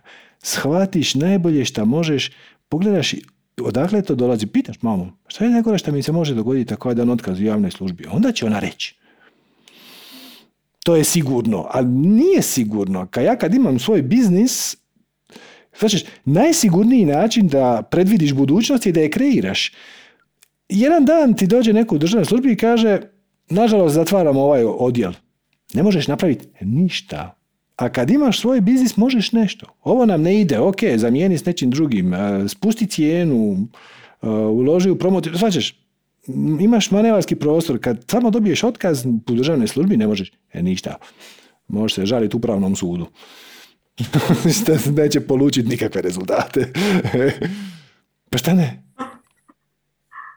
Ja, da ništa, hvala ti puno na svemu. A, ovo, potrudit ću se nekako da promenim neki svoj a, odnos i da osvestim taj deo. Mislim, to bit će, teško mi je sve to, jer nekako ja sad sam u, u, u, u lakše mi je da ih ne viđam i da ih ne čujem, Mhm. I a, mnogo mi je to lakše zato što lakše funkcioniše. Na čim sam blizu njih i a, odmah počinju sa njihove strane neke očekivanja, osuđivanja i sve ostalo. Tako da sam nekako na distanci, pa tako da trebam da psihički spremim sebe da se vratim i suočim sa njima ovako. Tako da. Pazi, kad kreneš gledat taj proces iz perspektive ljubavi, ono, doslovno, evo, recimo da je tvoja mama došla ovdje na sacang. Sad, šta bi ja njoj rekao? Znači, počeš postavljati to pitanje. Šta bi Sergio rekao mojoj mami da mu ona dođe na sacang i kaže ja se ljutim na svoju kćerku zato što ona napušta siguran posao u državnoj službi. I to ćete, ako si pogledala dovoljno ovih materijala i satsanga, to ćete dovoljno blizu staviti vibraciji znate, ovog učenja, ne mojoj. Ovog učenja, mene iskoristiš doslovno kao alat ko dopuštenje koje daš samom sebi i onda šta bi Sergio rekao automatski te odvojite od tvojih očekivanja, od tvojih želja da se tvoja mama ne ljuti, da vi budete u dobre. Nego ona mrtvo, šta bi Sergio njoj rekao? On bi je pitao šta je najgore što... E, odlično. Mama, a šta je najgore što se može dogoditi ako ja odem iz državne službe? I vidi kamo ćete to odvesti. Ali onako, sa željom da razumiješ, a ne da budeš za i protiv. Znaš mama, ja bi da ti mene više podržiš. I nije mi se svidjelo što si mom bivšem mužu napravila to, ja sam očekivala nešto drugo. To ništa, to, to nije bitno. Nije bitno jel ti se sviđa, ne sviđa, jesi li za ili protiv. Bitno je da razumiješ njen mehanizam interni. Kako je do toga došlo? Ona tebe voli i želi ti sve najbolje, ali ima takav set uvjerenja, između ostalog, da je državna služba sigurnija od privatne, što je malo diskutabilno. I onda samo malo promotriš to sa male distance i kad shvatiš šta nju pogoni, onda je više to nećeš zamjerati. I možda ćeš je ponuditi neki drugi pogled, ona će ga možda ona prihvatiti, možda neće, vjerojatno neće i to je ok. Jer ti nemaš nikakvih očekivanja. I onda ispadne najbolje moguće. Da, da. Ništa, hvala ti puno. Namaste od srca želim sve najlepše, pa se čujemo. Prijatno. Hvala tebi, bog, bog, namaste. Ok, ajmo, ajmo, ajmo. Evo Marija. Zdravo Marija. Zdravo. Juhu. Evo samo da se priključim. Ćao Sergio. Zdravo. Nismo se dugo vidjeli. Ovaj, pa sad ja ovo slušam i pitam se je li ovo isto treba primeniti i kada nije mama u pitanju nego partner. I kako Absolutno. to sve isto sa empatijom i razumevanjem, a ne biti reaktivan. to su neki moji izazovi do duše mnogo dugo, ali ono, trudim se da radim na sebi, da ne budem reaktivna, ali još uvek imam te neke situacije kada mi je teško da posmatram neutralno ili kroz empatiju i razumevanje. Sad se samo nadovezala na, na Tamarinu priču ali verujem da bi mi isto ti što si rekao njoj u odnosu sa mamom, rekao i meni verovatno u odnosu sa partnerom. isto je, isto je. Znači, ljudi imaju um, za početak, a pogotovo sad kad si spomenula partnera, imaju krivu definiciju veze. Znači, ljudi svjesno ili nesvjesno očekuju da ih partner učini sretnim. To nije posao tvog partnera. Tvoje, posao tvog partnera ili tvoje mame i to, nije da tebe učini sretnim. Posao tvog partnera je da te podrži. Najbolje što može u tome da ti slijediš svoju strast i da ti jednako tako podržiš njega. Ili kako je to rekao, neki Mark Twain ovako nešto, nisam siguran točno za izvor, kaže ovaj, partneri bi trebali jedan drugom hraniti njihove ludosti. Znači svako od nas je lud na svoj način i ako nađeš nekoga ko hrani i podržava i razumije tvoje, tvoje mušice u glavi, onda to funkcionira. Ako nađeš partnera, eh, odnosno ako u nekom trenutku veza dođe do toga da ti imaš neko zamjeranje, da imaš, mm, da se osjećaš superiornija zato što je on primitivac ili tako nešto, ta veza se raspadne. To je, to je ono, to je jedna stvar koja uništi vezu. A to je, kako se to zove, kad nekoga gledaš visoka, sjetit ću se, postoji prava riječ za to, kad smatraš da si bolji od njega ili da on nije dovoljno dobar za tebe. I to, a dok, dok ne, ne dođe do te točke, samo je pitanje toga da podržavaš svog partnera u njegovim strastima i on podržava tebe i jedan drugome reflektirate vlastite nedostatke. Znači, vi kroz odnos ulazite u situacije koje služe tebi da ti osvijestiš svoje kočnice, ne da njemu trljaš na nos kako će on osvijestiti i adresirati svoje kočnice. To, to možeš ga uputiti na to, ali ako neće ti to ne možeš ništa. nego koristiš vezu da bi ti vidio gdje su ti slabe točke i to je to. Tako da da, sve, sve vrijedi isto. Ono, zašto on postupa tako kako postupa?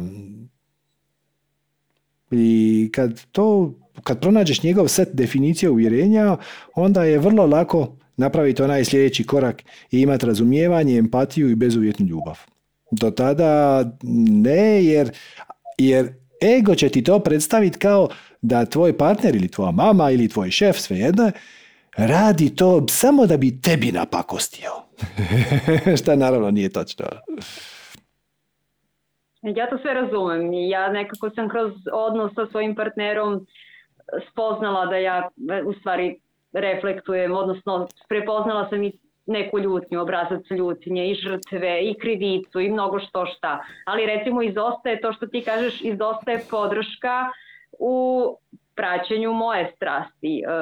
Sad, moja strast je širok pojam, ja sad javljala sam ti se u vezi kundalini joge, to je za sada moja strast. Ali to podrazumeva još milion stvari, kao što je Arijana pričala u toku dana, mislim, sva je moja interesovanja, sve se to nekako nadovezuje, da nadograđujem sebe, da nešto čitam, da istražujem, da učim, onda imam svoje prakse, dosta svojih praksi jutarnjih i jogu i meditaciju i plešem i ne znam ti ni ja. I sad on mene podržava u smislu da ja eto, držim časove joge, ali ja u paketu sa svim svojim praksama onako to ne podržava jer onda sam, to je ono viđenje mene sebičnom kako eto, njema, nema njega u mojoj priči, ja gledam samo sebe i nemam ti pojme i tu je taj neki razdor gde to mene povuče nekako, krenem kao da ide malo na gore, a kao da me onako vibracijski onda ispusti na dole i dolazi do tih nekih, jel te, razmirica ne morate vibracijski spustiti. Svačam da postoji snažna tendencija da ta vibracija padne, ali možeš ga ono pitat, pa šta bi ti više, kako ja mogu tebi doprinijeti, kako ja mogu tebi pomoći? Jer svačam, ako ti slijediš svoju strast, a on je ne slijedi, onda ćeš mu ti ići na živce to, to je ta priča. E, pa znači zapravo tvoj izazov je da mu pomogneš da on osvijesti svoju strast i krene slijediti. I to naravno je puno dublje nego da mu ti kažeš samo ono, o pa tvoja strast su, ne znam, automobili, zašto ti ne bi bio automehaničar, ne, ne, ne. puno je više od toga. Da vidiš gdje su njegove kočnice, zašto on ima loše mišljenje o sebi, jer u konačnici to je to. E, ljudi koji ne slijede svoju strast, negdje u dubini duše imaju duboki osjećaj nemanja. Nemanja resursa, nemanja podrške, nemanja samopouzdanja, nemanja novaca, nemanja informacija, nemanja čega god. Nemanje. Nemanje je u podlozi većine naših tjeskoba. Nemanje i otpori su podlozi 100% naših tjeskoba. Koje je njegovo nemanje? Zašto njega smeta to što ćeš ti sad 4 sata potrošiti u subotu na seminar kundalini joge koji je došao u tvoj grad? Zašto njega to smeta? E, znači, to, to ti samo on može odgovoriti. E, I onda, onda počnete raditi kompromise, pa onda ga ti malo podržiš, ali opet to je subtilna, subtilna je to igra. Nema, nema preciznog odgovora jer da bilo bi puno lakše da postoji. Da ti ja sam mogu dati ono, recept u četiri čina. Znači, prvo, reci mu to. Onda ako on kaže ovo, onda ovo, ako, nije tako jednostavno. Zato je i zanimljivo. Zato je i zanimljivo. No. Ali to kraješ od toga. Zašto?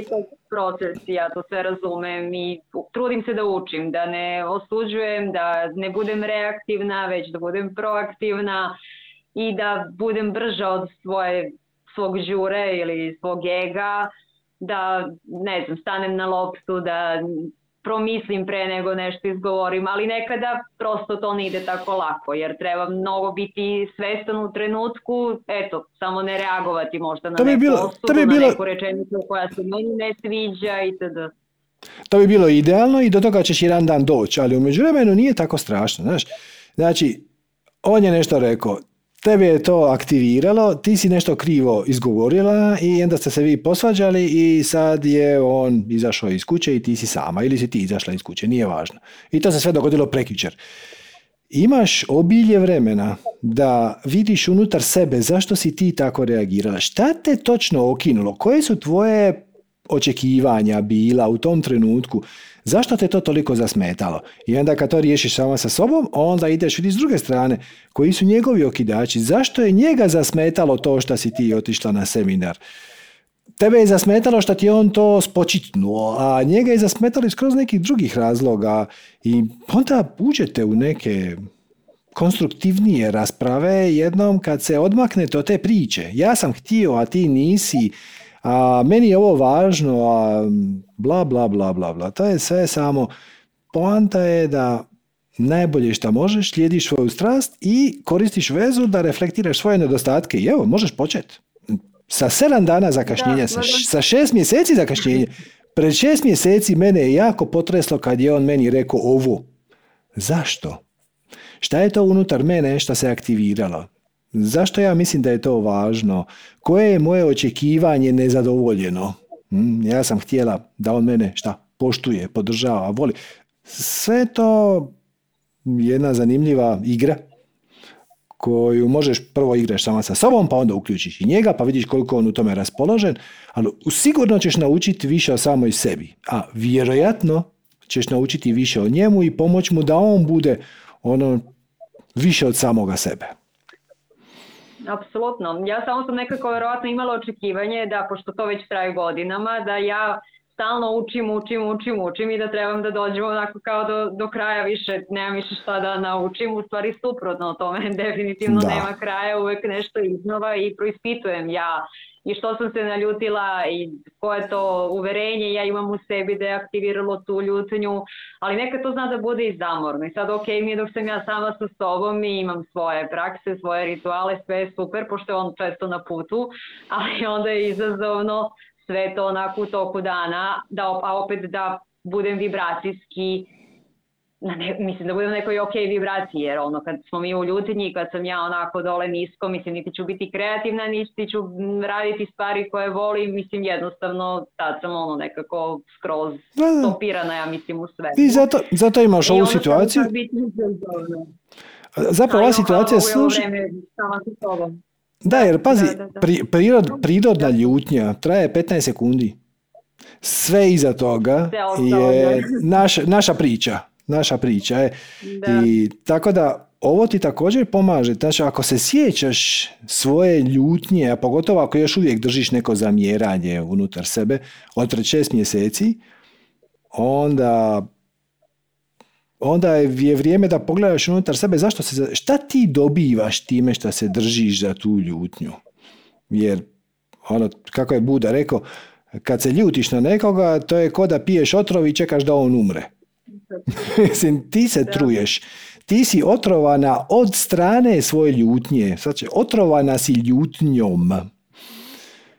To nije da, će, da ljutnja vodi u disbalans ili u bolest, nego ljutnja je bolest. Ono, truješ se ljutnjom. I to ti samo ne treba. E, da bi to otpustila, moraš vidjeti šta te tu točno pogodilo, koje je tvoje uvjerenje ak- aktivirano i tako dalje i tako dalje. To dalje sve znaš. Da, da, da, da. Da, razumem. Inače nije bilo ovo moje pitanje, ali sam se nadovezala na, na Tamaru.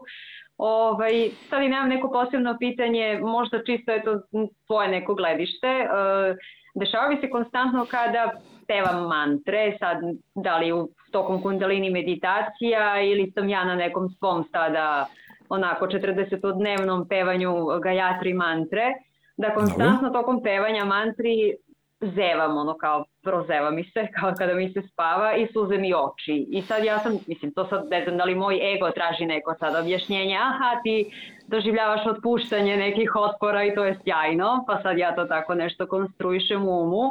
Ili je jednostavno to neki fiziološki proces zbog samog kisonika, opuštanja, šta već, kako ti to vidiš? Jer to je baš tokom pevanja mantri, ne ovako kad pevam Vjera- nešto drugo. Da, vjerojatno je jedno i drugo, znači može biti jedno i drugo, ali svakako ego se opire pjevanju mantri. Ovo je ti, to ti je tipičan obrambeni mehanizam ega. Joj, ovo je dosadno. Of, eh, dosadno. Ba, znam. ali ja, ja uživam dok ja pevam. Sve mi je jasno. ono, ne mogu da se obuzdam, zeva mi se. Sve mi je jasno, znači i vjerojatno jedno i drugo, a u svakom slučaju možeš si pomoći kad počneš zjevat tako što ćeš malo disati dublje. Ne znam baš kako bi to išlo u tijekom pjevanja, ali između dvije mantre napraviš par dubokih udaha, izdaha mm, i onda ono, preskočiš jednu. tako da možeš, Evo, možeš i kombinirati. Da, da, na primjer. A vjerojatno će to biti previše. Vjerojatno ćeš, mo- vjerojatno će biti dovoljno otpjevat pet i onda jednu oddisat, onda opet pet i jednu oddisat. Ali možeš samo i zanemariti. Ono pa malo "Ja, buh, svaha. Tad savi turvarenija. Nezgodno mi je kada sam eto, na, na času, na tom Zoom času i sad, eto, tad kad pevamo neku mantru iz kundalini jogi, odnosno kundalini meditaciju i ja sad ono, mnogo mi je nezgodno, ajde ok, kad pevam ja sama svoju Gayatri mantru pa ću ja da zevam i da se tu protešem, ali Da, ovo ovako je ne- Ugasiš, neprijatno ugasiš i kameru. suze mi oči tu instantno. I onda deluje kao da plačem, znači meni oči budu pune suza. I onda reci To uči... Ček, ček, ti na Zoomu, to su ti učenici ili si ti učenik? Neko drugi vodi ili ti? Pa ja držim časove, držim časove joge, da. E, a kažeš, ah, svaki put me gane ova Gayatri mantra. Ne ga, ja tri pevam sama u svom onom samadiju, 40-dnevnom, a na Mhm. Zoomu različite mantre pevamo, sad zavisi od koncepta časa, ali je svakako vezano za pevanje mantri. Ovako kad krenem da pevam nešto, ne znam, neku muziku, neku pesmu koju možda slušam svakodnevno, nemam tih izazova sa suzanjem očiju. Pa gle, super, to znači, gle, e, suzenje očiju je jedan od načina na koji se naše tijelo rješava kemijskih substanci koje su povezane sa negativnim uvjerenjima. Znači, doslovno, ali ovo je sad nije pretjerivanje, doslovno negativna uvjerenja imaju reprezentanta u našem organizmu u obliku različitih kemijskih substanci. Čak se za neke emotivna stanja, odnosno za neke vibracije, zna točno koja je molekula vezana s njima. I ti kad promijeniš ovu vibraciju, organizam se mora riješiti kemikalije koja je povezana sa starom vibracijom i to je često kroz suze. To je najjednostavnije. Ne mora biti. Može biti kroz mokraću, može biti, može to biti proljev, e, može biti podrigivanje, vrlo popularno, znoj, ali suze su, e, tako da ako ti ta mantra, Gajatri konkretno, ako ti tjera na suzenje, pusti je da te čisti. Ono, pojačaj dozu. Neka suzi još više. Ovaj, I, neko, I kad to, kad to prihvatiš, kad se tome prestaneš opirati, ta mantra će napraviti to zašto je došla. Pazi, nije slučajno da te baš ta mantra privukla ili baš ta kolekcija mantri da si se, da si se od njih spotaknula i onda te one tjeraju da plaćeš. Pojačaj dozu, isplaći se i kad izađe sve što treba izaći, to će prestati. Dobro. Pa to sam ja povezala, to izevanje i suzenje očiju da nekako nešto ja otpuštam, eto sad, lepo si rekao, možda ta neka negativna uverenja, odnosno te neke hemijske reakcije, procese, kako god. U suštini to mi je bilo samo eto konstatacija, onako da čujem i tvoje mišljenje. Nije ni toliko bitno, bitno je da ja uživam u toj praksi, koliko god mi se možda ego buni da mu je dosadno. da, da, super, bravo. Dobro, dobro Sergio, hvala ti svakako pa se čujemo sljedećom prilikom. Hvala tebi, namaste. Namaste. zauzite ruka. Sve ok, čao, čao. Ok, ajmo, ajmo, Andreja. Bravo, Andreja, čekamo čas. Evo ga. Juhu. Ja. Bravo, bravo, da, ja, ja, ja. Dobro večer svima. Eh, zdravo. Da, malo me trema oprala, inače nisam neko ko ima tremu, ali ovo mi je prvo javljanje u live, inače svaki sat stan mm. pogledam ga, poslije imam malu bebu doma, pa nije baš uvijek moguće sad sa sreća tata je s njim, pa je ok. E, mm. ja ti se prvo moram zahvaliti što ti slijediš svoju strast i nas učiš kako da slijedimo svoju strast. ja imam dva pitanja i bit ću onako konkretna i jasna vezano za sljeđenje svoje strasti. Um, ja sam ih imala nekoliko za koju sam mislila, ah, to je ta. I, i bio je, ajmo reći, fail, koji nije bio fail, to je bio samo jedan znak na Hoćeš reći, imala si ih nekoliko za koje si stvorila očekivanja. E, i tu sad dolazi moje pitanje. Dakle, za moju trenutnu strast, kažem trenutno jer eto ne znam šta će biti. Um, konkretno, znači to su, radi se o izradi svijeća koje su veganske biljne, znači na biljnoj bazi sa eteričnim uljima. I sad ja imam viziju, znači ja sam onak malo marketinški, ajmo reći freak, mene to skroz pali, uživam ko malo prase u blatu sad stvarajući branding, vizuale, fontovi, ovo ono i istraživanje oko toga svega, koju sirovinu, koja je terična ulja, tralala. Mislim, to je jedan onak mali kemijski proces, sve to skupa. Mhm. I sad mene, kao možda je Đuro, možda je ne znam šta, kao muči da li je ta moja vizija, ja stvarno imam jasnu sliku, kad mene neko pita, ja bi znala to točno pisati kako to izgleda, da li je to ujedno očekivanje koje sam si ja stvorila u glavi i zapravo sam si stvorila, ajmo reći, temelje za moguće razočaranje, jer kao pobudi, želje su izvor patnje i onda to kao moj ego zapravo to sve. Vezivanje na želje je izvor patnje. Nije želje izvor patnje, vezivanje na želje. Drugim riječima, super je što imaš viziju. Dokle god mhm. si fleksibilna. Znači ti mhm. imaš viziju i ti želiš da to izgleda na točno određeni način. Ti mhm. želiš proizvoditi zelene svijeće, na primjer. I kreneš prema tom cilju, ali ako se po putu dokaže da je proizvoditi zelene svijeće puno kompliciranije i skuplje nego žute svijeće, ili shvatiš po putu da ljudi žele narančaste svijeće, da niko ne želi zelene svijeće, tvoj plan je dovoljno mhm. fleksibilan da se tome možeš prilagoditi, to je ok. Znači, nema ništa loše u tome da ti imaš viziju, da pače, super. Možeš ti imati poslovni plan, možeš ti razraditi i datume kad bi se stvari morali događati, dokle god si dovoljno fleksibilna da kad neki sinhronicitet te preusmjeri na drugom, u drugom smjeru, da ti to poslušaš. Znači, Znači, ajmo ovako reći, ovo ti je najbolji plan. Sad ću ja početi raditi svijeće, imam ideju kako bi to trebalo izgledati i sad ću krenuti na taj put i dalje gdje me strelice odvedu. Znači, mm Ista ti je stvar, znači, ja sam sad u Zagrebu. I recimo da ja sad želim doći do Berlina. Sješću u auto i otiću u Berlin. Da li ja moram unapred znat za svako skretanje na kojem se kilometru nalazi i koje ceste? Ono, prvo moram proći kroz prag, pa obilaznicom onda nešto gore, pa ne moram. Mislim, sjednem u auto, znam približno koji mi je smjer. To je, to je, to je dosta važno, jer inače ću završiti u Grčkoj. Znači, krenit ću u smjeru Berlina, ugrubo znam šta otprilike bih htio proći, a onda ću dalje pratiti putokaze. I možda na kraju ne završim u Berlinu. Jer ono što ja zapravo želim nije doći u Berlin, nego tamo doživjeti nešto. Mislim, pretpostavljam da će mi Berlin omogućiti nešto što ja zapravo želim. E, I možda će se po putu promijeniti. Ja sam krenuo u Berlin posjetiti svog prijatelja koji živi u Berlinu i onda me on nazvao da je on sad u Dortmundu. Ok, skrećemo u Dortmund. Nije Berlin ono što ja želim. Ja želim nešto skroz drugo. Znači, dokle god si dovoljno fleksibilna da dopustiš sinhronicitetima da ti taj tvoj plan usmjeravaju i dopustiš drugim ljudima da uđu u tvoj plan i dopustiš drugima da im pomognu i dopustiš sebi da napraviš mali iskorak i pomogneš nekom trećem oko skroz pete teme ako ti je to taj čas uzbudljivije.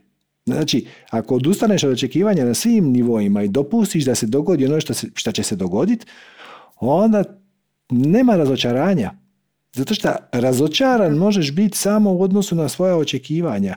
Ali ako se dogodilo nešto što ti nisi baš priželjkivala, uvijek možeš reći, oh kako uzbudljivo, oh kako zanimljivo, odlično. Šta me to uči?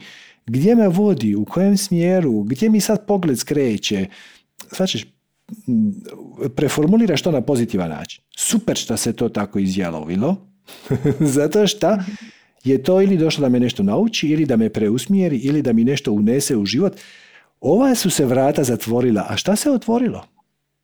No, ta strelica, ono, Berlin je zatvorena, ali ovdje piše Berlin obilazak. O, zanimljivo. I onda, onda je to okej.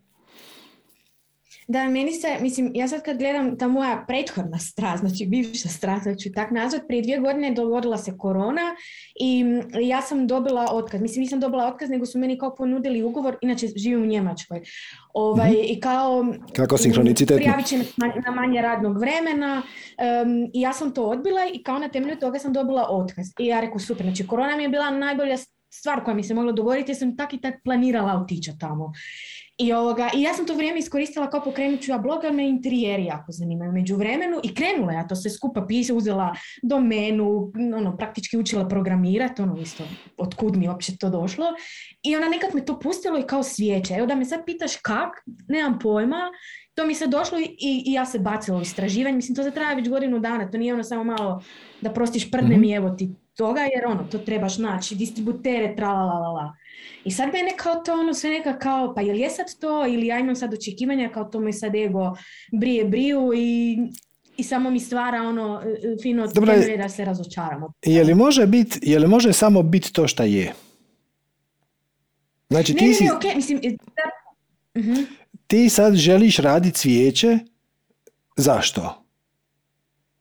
Ne znam. Znači, ja imam... Odlično. Ne, ne Odlično, to je najbolji mogući odgovor. znači, i ista stvar, ti kažeš, ono, ja sam skoro počela učiti programirati, ne znam šta mi je bilo. Vidjet ćeš. Znači, ne, za početak... Ja to bilo sve zato da bi ja došla danas tu i sad... Da. I, ja sam u 100% to uvjerena, znači to je ono jedan kroz jedan. Da, da, da, da, da. da. I sad prije godinu dana ja sam imala neku viziju, mislim to je sad kako, kako bi ja htjela da to izgleda, kažem, znači ja ono nikakve veze sa, sa sjećama, sa kemijom ono imala nisam u, u životu. Ovoga, I to onak, kad sad to ono, skupljam informacije, to je onak malo su odstupanja, ali sad nisam se ja kao da to sad mora biti tako, ali nekako mi u glavi kao šta sam se ja ono jako vezala za to, a bit će na kraju a da, zapravo na kraju uopće tak sve jedno. Biće ono što mora biti. Biće ono što mora, jer ne ciljaš rezultat, nego ciljaš vibraciju, stanje, emociju. Znači, radiš ono što ti je najuzbudljivije zbog toga što te to stavlja u najuzbudljivije moguće stanje.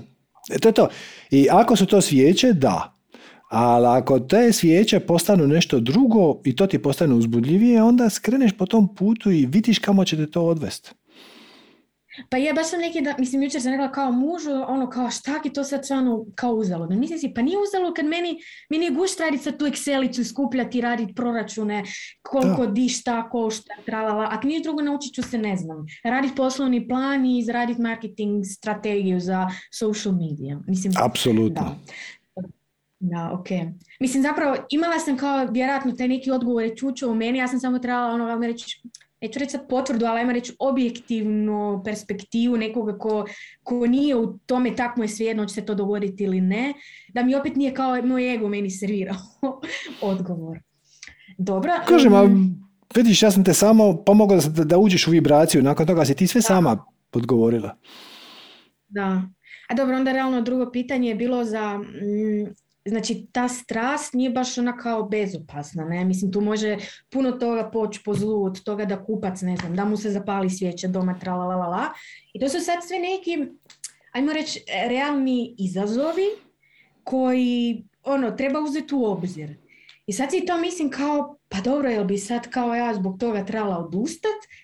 Na nekom du, duhovnoj razini vuče me nešto o tome i to, to, to mene sad drži. Godinu dana nije to bez veze, znači da ima tu nešto. Ali opet kao, jel ja sad tu kao laik, možda je to imposter syndrome, kao šta ćeš sad ti tu, ne znaš, ne znam, kak se piše molekula vode, sad će ti tu svijeća kemijat, malo igrat se ono velikog, da. Sve ćeš to riješiti. znači, ovo sad um uh, paničari. I za, svakako je zanimljivo zapisati te uh, komentare. Znači sad si rekla da te svijeće mogu biti opasne, da čovjek se može zapaliti nešto. Dakle, možda si u pravu. Možda je, samo pitaš ili zguglaš ono, uh, u proizvodnji svijeća, ali ima nešto, ne, se možda treba dodati neki aditiv da ta svijeća ne bi bila preopasna. Ali mislim, svakome je jasno da ako doma zapali svijeću, da je to na njegovu odgovornost. Mislim, osim ako ta svijeća ne bukne ogromnim plamenom i zapali zavijesu, ali mislim, neće. Kako bi Da, ti da, rekao? radi se testirati. Da. Ma to mi, to mi je ko ono u onim e, velikim korporativnim kafeterijama kao što je Starbucks i ovi drugi. Onda piše, piše na čašici pazi, vruće je, možete se opeći. Pa, mislim, da, znam, da, kome je to palo na pamet? To je palo na pamet napisati nekome koji je izgubio sudski spor u Americi. znači, a naravno da radiš na svoju odgovornost. Mislim, po toj logici nijedan proizvođač noževa ne bi još bio u biznisu, jer svaki nož se može iskoristiti za brojna zla. E, ali opet, ako ti je to palo na pamet, možda je s razlogom. I u svakom slučaju istražiš jer nećeš ti biti mirna. E ako ti nisi mirna, ako si ti u vibraciji brige, privlačit ćeš više e, okolnosti koje će ti dati razloga za brigu. Prema tome, kažeš, kažeš sama sebi, ja znam da je ovo glupa ideja, ali mene brine da li ta moja svijeća može nekako izazvat požar.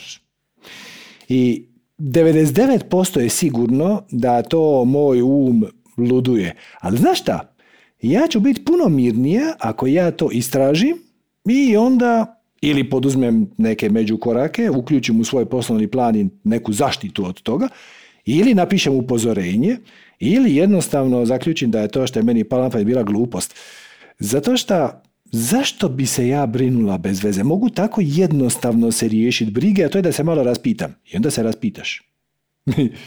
I ne, ne, ne pokušavaš svoj ego nadglasati, ono, ti si glup, šta ima veze, a onda, pa šta ako je on ipak u pravu, a šta, ka- ne, kaj, cijena toga da ja budem na miru je da se raspitam. Koliko može biti teško? Ideš i raspitaš se. Koga ćeš pitat? Nemam pojma. Možda neki šop koji prodaje vosak. Možda nekoga koji to već godinama radi u kućnoj razinosti. Možda ćeš jednostavno naći na internetu nekoga ko prodaje gotove svijeće i onda ga nazoveš i kažeš ovaj, znate šta, mene je strah da će mi ta kuća zapalit kuću. Da će reći, ne, mi u naše svijeće dodajemo paraben. Nešto bez... Znači reći, a, znači i onda na Google paraben. Znaš. Raspitaš se, vidiš, dobiješ informaciju i dokle god to radiš i strasti i veselja, ne samo da ćeš do te informacije doći, nego ne bi me uopće iznenadilo da po putu traženja te informacije naiđeš na nekog ko će prepoznat tvoju strast sa svijećama i onda će ti pomoć na neki način. Oko distribucije, oko proizvodnje, oko marketinga. Znači, ljudi koji imaju istu vibraciju se privlače. Ti koji imaš vibraciju sreće i zadovoljstva oko svijeća će naići na pozitivan odziv nekoga koji ima veliko veselje oko prodaje svijeća ili promocije takvih proizvoda ili možda ne, ne prodaje baš svijeće nego dream catchere, ali slično je tržište. Znači, dopustiš da se dogodi šta se treba dogoditi, istražiš, umiriš se najbolje šta možeš i poduzmaš akciju koja ti predstavlja veselje taj čas bez da planiraš 40 koraka unaprijed. Radiš to zato što te sad to smiruje, veseli, inspirira. I kažeš sama sebi, ovo je moja neformalna meditacija. Treba mi 15 minuta za svijeću, imam pola sata, možda stignem napraviti dvije, možda tri, možda mi zazvali telefon pa ne napravim ni jedno, sve je u redu. Radim to zbog akcije same, zbog veselja i sreće koje ta akcija izaziva u meni, ne zbog same svijeće. Sama svijeća može biti dobra i loša, može se prodat, ne prodat, uopće na kraju nije bitno. E kad imaš taj stav, onda posao bude obavljen fantastično, jer je izraz tvog unutrašnjeg bića.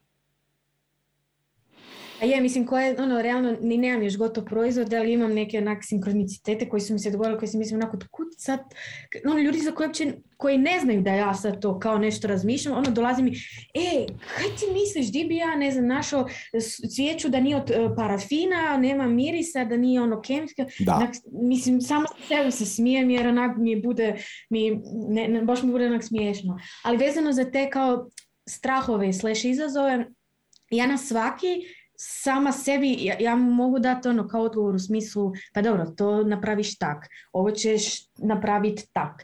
Ono, imam, imam za svaki, ja mislim da to mi je samo Đuro ono, servira kao neke pričice jer se, ajmo reći, boji da ja izađem i, nešto napravim, a ne sjedim doma i jedem čips.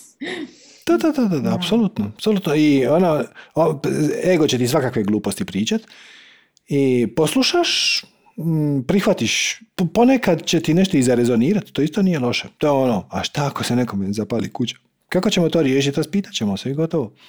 I ono, hvala egu što mi je sad skinuo i ta, to breme samo. Napraviš najbolje što možeš, e, proučavaš, učiš, slijediš sinhronicitete, veselja i da se stvari poslože. Zato što cilj igre je biti sretan. Većina ljudi kaže kad ja namlatim pare, kad budem imao kuću, kad budem imao ženu, djecu i tako, kad, bude, kad se dogode okolnosti, onda ću ja biti sretan. I onda se to nikad ne dogodi. Jer se te okolnosti stalno mijenjaju i miću i nešto se raspadne i treba popraviti. Tako Sreća je sredstvo, sreća je put, nije cilj. Znači ja želim biti sretan, a sredstvo će biti svijeća ili glazba ili crtanje ili programiranje ili marketing. Nije bitno. U konačnici, kad shvatiš da nije bitno koji će ti biti sredstvo za ulazak u vibraciju sreće, onda izgubiš potrebu da kontroliraš stvari i da imaš tvrda očekivanja, nego ono, bilo bi super da to ispadne dobro, ali ako po putu ispadne neko drugačije i to je ok. I onda ti se otvaraju vrata. Zato što sa radošću kreiraš. Ne kreiraš iz vibracije straha, frustracije, srama, krivnje, ljutnje, i tako dalje, tako dalje. Da, jer mislim, ne znam ko bi me sad uz četvromjesečnu bebu ono natjerao da ostanem do jedan ujutro, ali ono, ja sam na kompjuteru to da istražujem, ne pogledam, moram ići spavati jer će samo provoditi za dva sata, neću ništa ono, se uspjeti odmoriti, ali da, ono, ako ništa drugo, barem je zbog te trenutnog osjećaja kojeg imam, pa makar se ta svijeća nikad ne dogodila. Da, da, da, da, to, to. Svijeća je sredstvo, nije svijeća cilj. Da, da, da, da. da. Nadam se da ću doći na točku gdje je e, Adriana koja je pričala kao a kak sad nemam, ono, posao mi je postao strast, to jest obratno i sad nemam vikende. Mi zapravo svi želimo biti tamo gdje je ona. Da, jer ima, ima i druga strana te medalje, a to je da kažeš, znaš šta, sad dolazi osmi mjesec, ja neću raditi ništa. Hm. Šta, ne možeš ako imaš poslodavca ovo ono, pa si se zapisao za godišnji odmor od 25.7. samo dva tjedna, bla, bla, bla. E, znači, ima taj dio da u fazama kad se nešto kreira. Recimo, ja sam sad u takvoj fazi. Znači, prvo smo imali promociju za masterclass, pa je bio masterclass, pa je se sad upisi, kad su upisi, to znači puno mailova, puno komunikacije, praćenje uplata, pomaganje ljudima kako da uplate iz Srbije ili tako nešto. Znači ima puno dodatnog posla koji inače pa onda postanje po Facebooku, Viberu i tako dalje tako dalje. Možeš reći da je ovaj satsang neki dio promocije, vjerojatno bi ga održao i onako, ali eto i, i njega smo. Znači, i ova zadnja tri tjedna i još barem dva tjedna dok ne krene seminar i dok se svi skupa malo ne stabiliziramo, dok svi imaju sve pasvorde i znaju sve, ja nemam, nemam pet minuta odmora, stvarno nemam. Ali zato kad taj intenziv završi, on će završiti negdje tipa 10. 12. 15. 12. Ja ću vjerojatno uzeti mjesec dana odmora. Ono, do 15. prvog samo ću održati jedan satsang svaki tjedan ili dva i to je to. Znači, to je trade-off. Da, radim kampanjski i kad su faze kad se, kre, kad se nešto kreira, kao što se sad kreira seminar više ja, ovaj, puno je posla i sinhroniciteta i izazova i stvari odu krivo da bi me usmjerile u pravom smjeru i ljudi imaju izazove na koje ja ne mogu ništa, šta znam kako se uplaćuje iz Bosne. Sad ćeš... Ali zato dobiješ slobodu da možeš sam sebi reći ok, ja ću taj intenziv sljedeći put napraviti u treći mjesec, počet ću sa kampanjom u drugi mjesec, završit ću u peti i onda ću si šesti i sedmi otići na more tako da, stvar je izbora. Neki ljudi vole rutinu, to je isto ok. Nema ništa loše raditi od 9 do 5. Neki ljudi vole da su jednostavno slože svoj život tako da od ponedjeljka do petka su od 9 do 5 i to im je čvršća struktura, to, ako, ako je to tvoja iskrena preferencija, a ne odraz toga šta tvoja mama želi, onda je to super. Nema ništa loše od toga. Tako da, da. Da, možda ćeš doći u tu točku, a možda nećeš. Možda ćeš jednostavno zaključiti da imaš malu firmu sa tri zaposlenika koji rade svijeće, a ti vodiš taj posao. I u principu radiš od 9 do 5. I subotom i nedjeljom se ne javljaš na poslovni mobitel. Ako tako tebi paše, to je u redu, a možda ćeš raditi do 5 sati ujutro, četiri dana u komadu ćeš se ubijati od posla i onda uzeti dva tjedna slobodno. Možda će se takva situacija dogoditi, znaš, ono, pred Božić prodaja svijeća skoči 300%. I sad ti radiš, radiš, radiš, i onda prođe Božić i, i, i onda ideš spavat. da. Dobro, da, sad je sve, mislim, sve mi jasno. Kažem, trebalo mi samo neko onako objektivan ko nije emocionalno vezan na bilo koji način uz, uz to sve skupa. Puno ti hvala um, i pozdrav svima i namaste. hvala tebi, namaste. Eto ljudi, bit će to to za danas, da napravimo sažetak e, stvari koje bi vam sugerirao da ih razmotrite. Znači prvo, otiđite na YouTube, na kanalu manifestiranja ćete pronaći put u zlatno doba, spiritualno manifestacijski masterclass, u dva dijela je, sve skupa je cirka pet i po sati. To vam je poklon, otvoreno je do ponedjeljka 17.10. Što se mene tiče, možete ga i downloadat. pa da ga imate za arhivu, ako znate kako se to radi. Ako ne, zguglajte. How to download a YouTube video. Imate čak i web servise koji to rade. Tako da ne ovisite o tome što će to u ponedjeljak biti uh, ponovno zatvoreno. Znači, i nakon što ste pogledali masterclass, ako vas inspirira, ako vas zove, dođite na više ja, naš spiritualno manifestacijski intenziv, meditacijsko-transformacijski, šta god već spiritualno nešto. E, traju isto prijave do ponedjeljka 17.10. Sve informacije imate na www.manifestiranje.com kroz više ja ili samo www.manifestiranje.com i onda na vrhu imate veliku sliku sa tipkom klikni ovdje i to. Tamo su vam sve informacije, video najava, pa evo, ako to s vama rezonira, to bi bilo divno da se vidimo. Eto. Hvala vam lijepa na vremenu i pažnji. Ako nas želite podržati da nastavimo ovim tempom, evo, podržite nas donacijom www.manifestiranje.com kroz donacija, svakoj smo donaciji beskrajno zahvalni. E, ili dođite na intenziv, ili donirajte za masterclass. Mislim, sad je otvoren, ali još uvijek postoji na sajtu manifestiranja formular na koji se možete prijaviti, donirati i onda dobiti ono što je već objavljeno, ali eto, ako vam je draže donirati za nešto, to, to je isto ok. Tako da eto, hvala vam još jednom na svemu, vremenu i pažnji i do ponedjeljka su upisi, ako dođete, super, vidimo se, bit će mi neopisivo drago, ako ne, onda na nekom sljedećem sacangu. Možda će sad sljedeća dva mjeseca sacanaga biti malo manje, jer ja ću imat uh, ove sacange koji su unutar uh, intenziva. Ja ću se truditi da održim barem jedan javni sacang unutar dva tjedna, znači dva mjesečno, možda ispadne više. Ne obećavam za ove specijalizirane. Satsang plus, muški krug, vjerojatno će to pričekati dok intenzivne završi. Ali u svakom slučaju, eto, ne zaboravite nas, nećemo ni mi vas. Vidimo se, čujemo se, hvala vam lijepa, ugodnu večer želim i namaste.